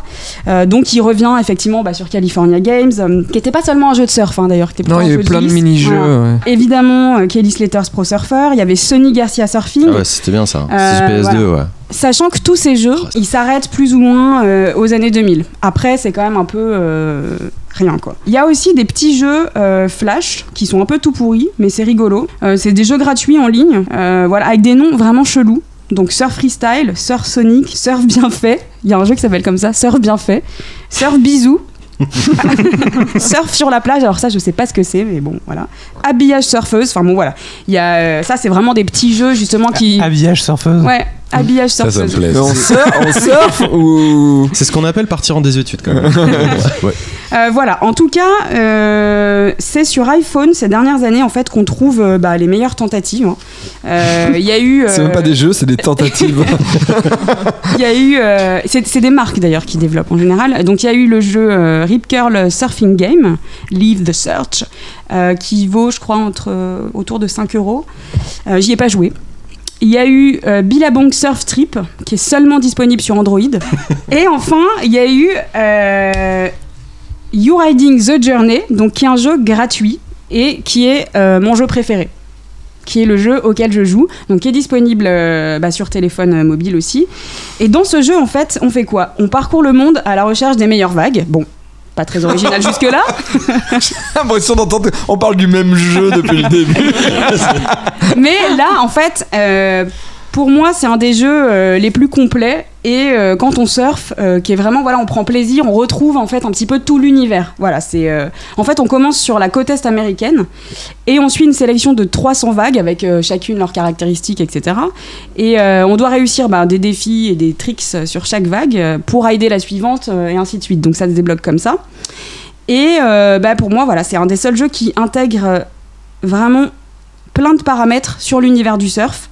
Euh, bah, déjà au début, on doit passer euh, des tutoriels pour apprendre à lire et à surfer une vague. Donc ça, c'est plutôt intéressant par rapport à des jeux où on entrait tout de suite. euh, voilà, là, il y a vraiment, si vous voulez, la démarche d'initiation au surf, qui est vraiment sympa. Donc voilà, apprendre à lire et surfer une vague, ben, c'est la base. Donc ce qu'il y a d'intéressant, c'est ce côté un peu école de surf virtuelle au début. Ensuite, d'un point de vue technique, ben, tous les mouvements sont réalisés en fait sur des réelles manœuvres et les vagues sont créées à partir d'une analyse complète des vrais spots. Donc voilà, Euh, au niveau de la restitution, on n'est pas, euh, c'est pas euh, magnifique, etc. Mais en tout cas, il y a, il y a cet aspect voilà réel qui est, qui est sur téléphone Ouais. Ok. On a aussi la possibilité sur chaque vague de rencontrer bah, des locaux qui nous donnent des conseils pour surfer la vague, etc. Donc il y a vraiment euh, un apprentissage comme ça graduel qui est intéressant. Des biarrottes On peut, euh, alors moi j'y suis pas encore à la France, mais euh, on peut customiser son avatar avec du vrai matériel et des vraies marques. Euh, et voilà, l'expérience est vraiment top. Moi, je sais pas euh, pour les surfeurs hyper expérimentés, etc. Mais euh, pour un débutant et pour la débutante que je suis, c'est vraiment un super parce que c'est comme en fait, si vous voulez, quand, on regardait des vidéos de skate avant d'aller au skatepark, bah là c'est un peu ça. En fait, avant d'aller à l'eau, ben c'est un bon jeu pour se motiver et il y, y a toute cette dimension philosophie du surf, de l'apprentissage vraiment. Euh, à la rencontre avec les autres, à la progression, euh, aux différentes vagues, etc. Et ça permet ça permet quand même, il y a une notion d'apprentissage réel. Ça permet vraiment de, de comprendre de, certains trucs qui, qui pourraient se débloquer dans la pratique du surf réel après euh, à l'eau. Mais c'est marrant ce que tu dis quand même, parce que c'est un peu le, le cri du cœur, tu vois. On ressent bien qu'il y a une forme de, nostalgie, de frustration, de rideuse que tu es qui, qui s'exprime. Mais il y a, il y a une, une- une époque qui est terminée, c'est l'époque des jeux de glisse. Euh, parce que ce ce qu'on vrai. dit là sur le surf, c'est vrai que ça renvoie à- aux années 80, euh, à- à- à l'image très très dorée qu'on avait de la Californie, qui est peut-être un petit peu moins le cas aujourd'hui, en tout cas moins à la mode. Mais c'est pareil, comme tu dis, euh, Davy, sur le snow, c'est pareil sur le skate. Ça fait super longtemps qu'on n'a pas, eu- qu'on n'a pas eu un bon jeu de skate. C'est incroyable, ça suit pas du tout la techno. On n'a pas besoin forcément d'être en verre ou sur une board. Il y a des moyens ultra fun, euh, des jeux l'ont l'ont montré dans le passé, de pouvoir faire des jeux de glisse très sympas, Après, même en snowboard. Dans tous ces jeux de glisse, il y a un fort aspect euh, rétro gaming qui revient, ou en tout cas dans le style. Et pour moi, les meilleurs jeux, ils, ils vont pas forcément suivre la technologie. Pour moi, euh, un des meilleurs jeux de skate auxquels je rejoue souvent, etc., c'est Oli Oli. Ouais, enfin, on parle des jeux de surf là. Euh, je sais pas pourquoi on n'a pas un, un FIFA, tu vois, en mode carrière, avec un super beau gosse, qui lui arrive des tuiles, euh, voire même des, des conneries, des problèmes avec de la drogue, avec un accident, ou j'en sais rien. Quelque chose de un- scénarisé, mais qui se reposerait sur des super belles vagues, un rendu de l'eau mortel, réponse, euh, et puis des sensations de Mmh. surf qu'on n'a jamais eu, quoi. Ah, J'ai peut-être un élément de réponse. Est-ce qu'on peut avoir un gameplay intéressant dans un jeu de surf? Parce que j'en ai fait quelques-uns dans ma vie et je me suis, j'ai jamais vu un gameplay intéressant. Mais tu poses une vraie question. D'abord, c'est ce que disait Anaïs, c'est que les gameplays euh, qui ont été euh, Parce adoubés sont des gameplays de jeux rétro. Et de- encore, depuis, on n'a pas vraiment eu le jeu de surf ultime. Alors que pour moi, un jeu de surf, c'est exactement les mêmes euh, contraintes qu'un jeu de glisse. Ils sont fun. C'est- Parce que tu peux game- faire un jeu de comme- surf super Exactement, marrant. C'est comme un gameplay euh, de bah, Tony Hawk, c'était pareil. hein, tu fais des figures. euh, Dans euh, Cool Border, c'était ça. euh, dans une, enfin, tu vois, il y a pas, Non, tu il y a, peux aller dans plein de liberté en fait. Bah, il faut être créatif, mais Je- C'est une vraie il y question. a des je pose. requins, il y a plein de Parce choses. que là, quand tu, quand tu parles de ton jeu sur, auquel tu joues actuellement là sur téléphone, t'as parlé de tout sauf du gameplay en fait. T'as parlé de, de l'apprentissage que tu peux avoir avec des vagues, etc., avec un peu de théorie. Au final, tu, tu joues Ah bah, à ce jeu. Le gameplay, euh, évidemment, le gameplay, c'est euh, c'est de faire des figures en fait, hein, comme dans tout jeu de glisse en fait. hein. Et je pense que c'est pour, c'est pour ça en fait qu'elle a commencé en citant euh, des jeux qui pourraient être prometteurs au niveau du moteur. Et je pense que la- la- le, le problème c'était justement euh, la technique de l'eau, ce qui, est, ce qui est fondamental dans un jeu de surf. Et c'est quelque chose qui jusqu'à aujourd'hui était très compliqué à faire et qui est encore pas simple à faire. C'est-à-dire qu'en gros, l'intérêt c'est que si tu t'occupes que de l'océan et te concentrer sur l'animation d'un ou de quelques surfeurs, ça peut être top, mais on pourrait rider à plusieurs. Après, attention, c'est un jeu mobile avec peu de possibilités. Euh, moi, pourquoi il me plaît bah, C'est parce que l'univers, la restitution, etc., le réel. Euh, après, ce qui serait intéressant, c'est pour ça que j'ai commencé euh, par introduire avec les moteurs, etc., c'est que qu'on a la possibilité de faire un bon jeu, maintenant, il faut que ça rejoigne la technologie et, et c'est- possible, on le voit. Donc il faut juste qu'il y y ait, voilà, un éditeur qui se lance là-dedans, parce que ce jeu, il n'est pas... c'est un jeu mobile, voilà, il n'est pas ultra magnifique, quoi. hein. Ce qui est marrant, c'est que la plage, en tant que telle, donc le lieu de prédilection des jeux de surf, c'est un endroit qu'on retrouve énormément dans le jeu vidéo, dans plein, plein, plein, plein de jeux, voire des jeux qui n'ont pas du tout de rapport. euh, là, effectivement, c'est- on- il faudrait faire du, du gameplay, quoi, du gameplay de glisse et. et, C'est euh, ça, vous avez déjà joué à un jeu de surf avec un bon gameplay qui vous a donné du plaisir en y jouant? Bah, le truc, c'est qu'il y y, y a, comme disait Red, il y a deux choses. Toute la base des gameplays de jeux de glisse, c'est de faire des figures. Après, comment on le scénarise? Euh, ou des que- histoires, ouais, parce que moi j'a- j'adorerais vivre Ah. la vie d'un surfeur ou d'une surfeuse. Enfin, il y a plein plein de trucs à inventer. ferait des euh. cases de banque. En surf. Non, mais pourquoi pas? En gros, ta demande, c'est quoi? Un vrai jeu de surf digne de ce nom, c'est-à-dire euh, avec euh, bah, les technologies qui, qui le permettent aujourd'hui, avec euh, un bon scénario, prendre en compte l'univers du surf, la philosophie, etc. euh, ce qui est le cas en fait dans, dans, dans le jeu dont, dont j'ai parlé. Donc que ces jeux-là, que ces jeux mobiles, etc. euh, rejoignent en fait euh, des consoles. À partir du moment où le moteur d'eau est super réjouissant et super fun, on n'est pas obligé d'avoir des nanas en bikini ou des mecs bodybuildés. Ça peut être très bien des caricatures avec des personnages hyper fun, des gros, des grands, des petits ou des personnages euh, de n'importe quoi, tu vois, des dragons ou quoi. J'en sais rien. Alien surfing. Fun quoi. Il, n'existe pas la mer sur leur planète, ils rêvaient de surfer. Ils vont tout apprendre grâce à vous. Mais même maintenant avec les, les petits jeux mobiles, Scénario. tu vois, euh, il pourrait y avoir genre. ça le truc euh, en Chine que t'as fait? Non. tu collectes, euh, je, je sais pas moi, tu, tu dois collecter des trucs pour t'acheter une planche. Si tu parles avec. Tu euh, dois vendre des chouchous sur la plage pour pouvoir t'acheter ta planche. Ouais, c'est ton mini-games. Enfin voilà. Enfin voilà, bah écoute, je suis bien d'accord avec toi. Et euh, si ça vous intéresse sur euh, l'histoire des jeux vidéo de surf, je mettrai en lien une liste euh, de sens critiques euh, Exhaustive. euh, qui m'a l'air très exhaustive, ouais, effectivement, sur, euh, sur le sujet. Et puis si après, s'il y a des développeurs qui veulent des idées, euh, Alien surfing. Et euh, on enchaîne avec toi, Red. Tu vas nous parler d'un jeu qui s'appelle Vignette. ouais.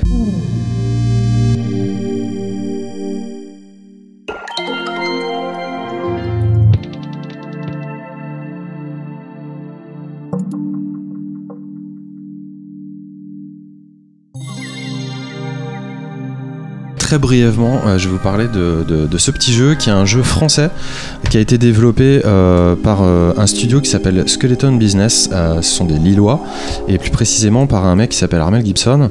Mel Gibson? Armel Gibson. C'est un pseudo ou bah ça, Ça- j'en sais rien. Si j'ai son numéro de téléphone, c'est 09 52 16. Enfin, je- voilà, on peut l'appeler, lui demander, mais. Euh, et c'est un jeu qui est disponible depuis le 20 avril euh, 2017 euh, sur iOS, iPad et iPhone donc euh, pour un prix extrêmement modique de 2,99 euros. Euh, ce jeu, je l'ai découvert parce que euh, c'est sa DA qui m'a complètement absorbé. Euh, en fait, le système, c'est un puzzle game artistique et tactile. Attention, attention. Euh, un petit peu fait euh, en 3D, euh, comment dire, low poly On dirait ça comme ça? Tu dirais comment toi? Je, Entre de, donc de la 3D très simplifiée, sans, sans texture, qu'avec des aplats et, euh, et quelques ombres. Et, euh, et en fait, l'idée, c'est tout simple c'est que vous avez une musique euh, zen euh, qui est composée d'ailleurs par David Kanaga, qui était un auteur, enfin un compositeur qu'on connaissait déjà pour avoir fait la musique de, de Proteus, de Paranoramical, euh, de Panoramical, pardon. panoramical, absolument. Des trucs comme ça, donc de, la, de la super bonne musique ambiante. Et en fait, vous allez avoir des objets que vous pouvez manipuler sur votre euh, tablette ou sur votre euh, smartphone. Et en les tournant, en fonction d'une certaine euh, perspective, ils vont se retrouver euh, dans une position où finalement ils peuvent partager euh, un angle de vue avec un autre objet et donc ils deviennent un autre objet.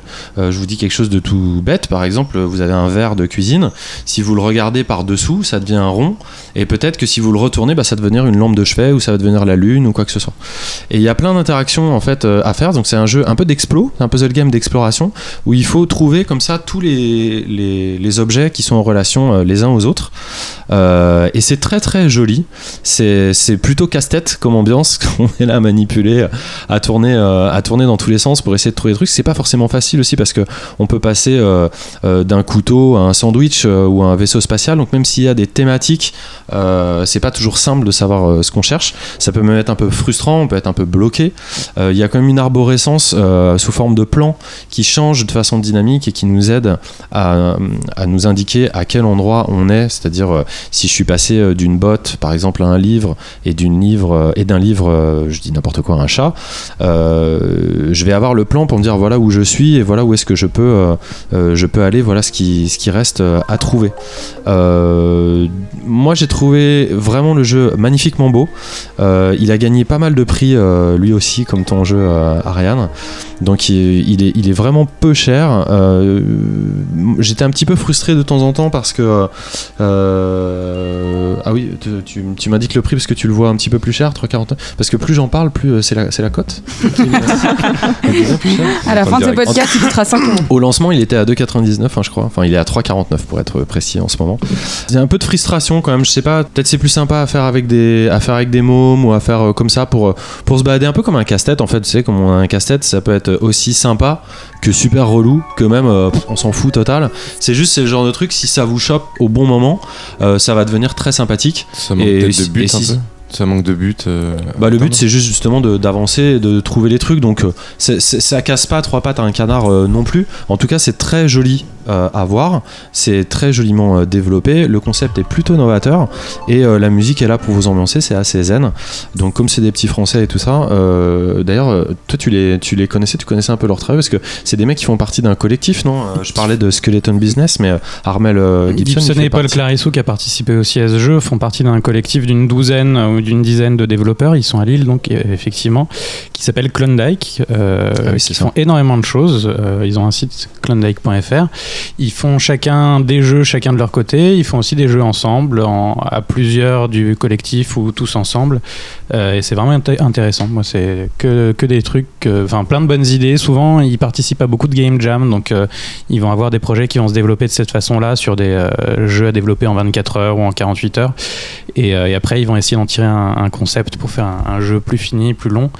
Et, euh, et je trouve ça toujours, euh, toujours très intéressant. C'est des bons gars quand même. C'est des bons gars. Et là, j'ai pas encore demande fait. de, euh, de venir nous rendre une petite visite grave. euh, s'ils sont sur Paris. J'ai pas encore testé Vignette, mais euh, bah, effectivement, je trouve la DA assez sympa. Et puis j'ai l'impression que c'est quand même une suite de petites épiphanies euh, sympathiques. Donc, euh, Ça me fait penser à un jeu, euh, je sais pas si vous vous souvenez de ce jeu, à un moment tout le monde s'est vortexé dessus, qui s'appelait euh, Little, euh, Little Alchemy, Ah où il fallait euh, combiner. euh, Plein d'éléments pour Ouais. fabriquer d'autres éléments. voilà, Ah oui. Le but c'était juste de fabriquer des éléments. ça. Moi j'ai très vite arrêté parce que j'aime pas quand il n'y a pas de fin.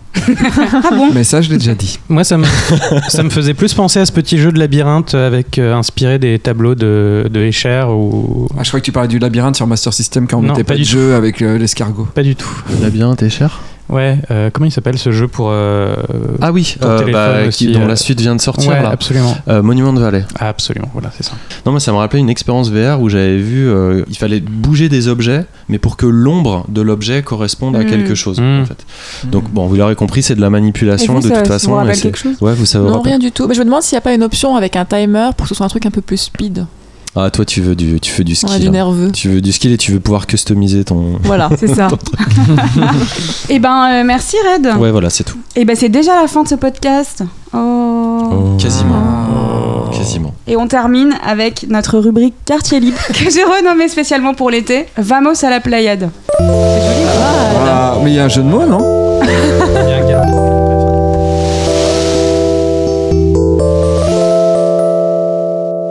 Ariane Euh, oui, j'en ai un. J'ai vu hier soir le premier volet de la saga Dark Universe euh, d'Universal. Donc c'est La momie avec Tom Cruise. Oh, comme c'est étonnant, Tom Cruise. c'est faux, hein. Voilà, encore lui. Et en fait, je m'attendais vraiment à une daube parce que les- la presse était vraiment mauvaise, euh, le retour public aussi était très mauvais. Et finalement, c'était pas trop mal. C'était assez divertissant, ça fait un peu peur, c'est plutôt bien fait. Euh, Il y a du crossover déjà avec les autres univers qui vont venir, donc ça c'est chouette. Euh, donc, euh, parce qu'ils ont prévu plein de films, hein, L'homme invisible, Frankenstein, euh, Jekyll et Hyde. Et euh, c'était sympa. C'est franchement, moi je comprends pas trop pourquoi c'est les gens n'ont pas aimé. Mais parce qu'ils sont Ah, parce fans les de, de la momie, de, le- des, des, des vrais Alors, premiers films. oui. Par exemple, moi j'irais pas le voir parce que pour moi c'est euh, Rachel Weisz et comment il s'appelait euh, Brandon Fraser. Ouais, voilà. Oui, oui. Alors, il y a une petite référence à la vieille momie, donc ils sont quand même assez respectueux de ce qui a été fait, euh, il me semble, par Summers, Vous parlez de quelle vieille momie là? Celui de Brandon Fraser. 99. Oui, parce qu'il y a une vraie vieille momie qui date des années Ah oui. 30 quand même. Non, Non, mais pas le, celle-là. le- pour nous quoi. D'accord. Et c'est franchement, c'est sympa. C'est c'est un peu moins de deux heures, c'est un bon film d'action. Et en plus, il y a une, euh, c'est- je pense qu'il y aura une suite, donc euh, tant mieux. Bon, Voilà. Simon? Et Moi, je vais vous parler de ma série animée préférée, euh, qui a un, un- un chef-d'œuvre absolu, c'est Rick and Morty. Si vous ne l'avez pas vu, allez-y, s'il vous plaît, courez, euh, achetez les DVD ou les Blu-ray, ce que vous voulez. Dis-le en français peut-être pour que les gens y retrouvent Rick and Morty. Et, et. Morty. Disponible sur Netflix les deux saisons. Ah, les oui deux premières. Et la troisième vient de commencer, justement. D'accord. C'est l'histoire de Rick, euh, qui est en fait l'homme le plus intelligent de l'univers, euh, qui un jour crée un créateur de portail. euh, C'est Retour vers le futur le scénario. Ouais, Ah. tu trouves? Ah bah Et puis son petit-fils qui s'appelle Morty, qui, Ouais, euh, avec qui il va euh, aller dans différents univers parallèles. euh, et euh, c'est assez, euh, c'est assez magnifique. C'est un truc les plus drôles que j'ai vu. Bah, c'est le Duck et Marty. Hein, oui, et à la base. Mais après l'histoire, on sait- Ouais. ça part quand même assez, euh, assez loin. Ouais, et surtout, euh, je, je- c'est la seule série j'ai dû regarder 5 ou 6 fois chaque épisode. Parce qu'à chaque fois, je découvre des Parce que trucs. t'avais euh, pas compris en fait. bah franchement, euh, ça va très très vite. Euh, il y a la moitié des trucs que je, que je découvre à chaque épisode. Enfin, c'est assez, c'est assez incroyable. Je vous conseille vraiment. Bah merci. Red Alors moi j'ai un peu cassé l'ambiance, mais euh, enfin pas tant que ça d'ailleurs. Je vais vous parler d'un spectacle qui se joue euh, au théâtre euh, à Paris. Je suis vraiment désolé pour les, les provinciaux ou les gens qui habitent à l'étranger. Peut-être que vous aurez l'occasion de passer à la capitale. C'est un spectacle qui se joue, je vous dis tout de suite les dates, du 12 septembre au 31 décembre 2017. Donc vous avez le temps quand même, ça joue longtemps, au théâtre du Petit Saint-Martin à Paris, dans le 10e. Et ce spectacle, ça s'appelle Réparer les vivants.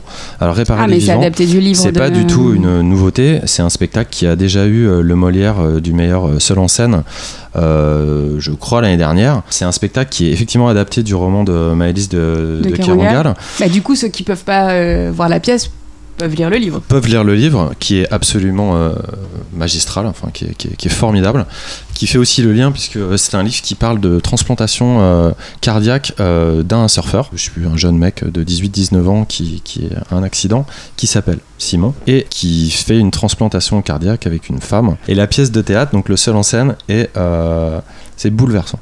C'est un truc. moi, je vais souvent au théâtre. C'est un, un médium que j'adore. Je vois des choses très bien, des choses euh, beaucoup moins bien, euh, des choses créatives, etc. C'est le premier spectacle où je suis sorti et j'étais tellement ému que je ne pouvais pas applaudir. Je suis resté euh, bouche bée. Tout était fantastique. La scénographie euh, est in- in- incroyable.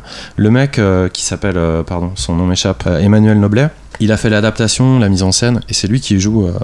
Euh, euh, il avait demandé les droits à l'auteur et il s'en est magnifiquement tiré. C'est vrai que le, texte de départ est quand même incroyable, l'histoire est vraiment, est vraiment dingue, mais euh, il a vraiment complètement euh, su euh, profiter euh, du potentiel euh, de l'histoire euh, et il fait tous les personnages, les médecins, euh, les jeunes, Ah ouais, Euh, la famille, la famille, euh, la receveuse, etc.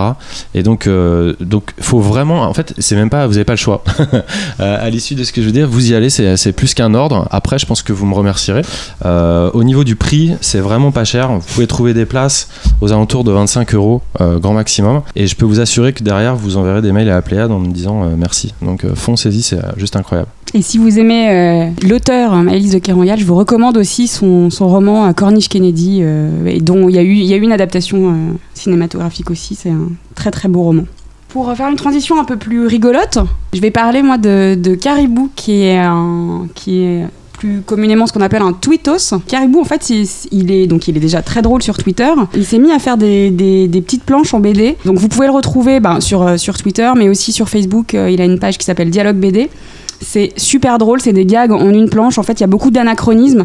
Et donc, euh, bah, comme son nom l'indique, tout se joue sur, euh, sur des dialogues absurdes euh, entre des personnages. Alors, euh, il invoque euh, des personnages de la vie de tous les jours, euh, des soldats, un grand-père et son fils, etc. Mais aussi des personnages historiques, César. euh, voilà. Et c'est à mourir de rire. Et ça n'est pas du tout ça. il nous montre une page euh, Caribou, donc un programme Mais je crois que j'ai d'activité déjà, pour les enfants. euh, j'ai déjà vu c'est en noir et blanc un peu, c'est ça? Voilà, c'est ça. C'est en noir et blanc. ça, un peu en illustrator, euh, voilà, avec euh, peu d'expression, euh, tout, tout est dans le dialogue, tout est dans la vanne en fait. Caribou a un humour euh, très absurde et très anglais. Voilà. Donc, je vous recommande. Il est drôle mais un peu con en vrai. non, mais ça, oui. Ouais, Oui, parce que vous, Ah, mais ça, je- vous parce que connaissez, en fait. Vous connaissez Oui, en fait. bah, on fait nos jours de l'an ensemble. Ah d'accord. Très bien. Des Ah, ah, euh, on dit les trucs qu'on a aimés dernièrement. Voilà. Moi j'étais très malheureux dernièrement parce que je suis allé beaucoup au cinéma et j'ai vu beaucoup de films qui m'ont déçu. Et même des trucs euh, que j'ai loués dernièrement parce que je vais pas tout le temps au cinéma. J'ai loué La La Land, bah, je me suis un peu fait chier quand même. Euh, j'ai loué le Lego, j'avais adoré le premier film Lego, Lego Batman, Bah, c'est pas mal. J'aime bien l'enchaînement. Mais, mais ça sort pas, c'est pas aussi bon que le premier Lego. Euh, Il y a plein de trucs que je me suis dit, je me suis fait chier. Mais j'ai vu le film Moi des As de la jungle en avant-première, euh, qui va sortir le 28 juillet, et c'est très drôle. Et d'ailleurs, et d'ailleurs, je crois que tu as adapté En bande dessinée, en bande dessinée les As de la jungle, et ça sort le 28 juin. Voilà. Et non, le juillet. 22 non, mois de juin, Juin. et le film juillet. Ah d'accord. Voilà. Alors, C'est les 28, mais à un mois de différence. Et le film est très drôle parce qu'il y a énormément de cul et de fesses pour un film pour enfants. Ça parle tout le temps. bah, Il y a des singes euh, on voit leur cul. Et il y a un animal qui a des problèmes de, de boutons sur les fesses. Et ça revient beaucoup dans le film. Et j'ai beaucoup ri. Alors que c'est un film quand même pour les mômes.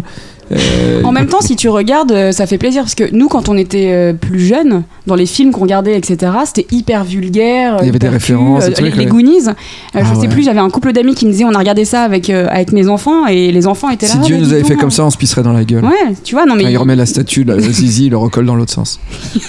c'est vrai. Je l'ai vu 37 fois. Donc il y avait beaucoup. euh, voilà, donc ça c'est bien, non? Oui. On n'est pas non, mais, non, mais vachement bien. Non, non, mais c'est le seul truc que j'ai vu dernièrement au cinéma que j'ai, je me suis dit ah j'ai envie de le revoir. Tu vois. Il y a Grand Méchant Renard aussi qui, qui sort euh, bientôt.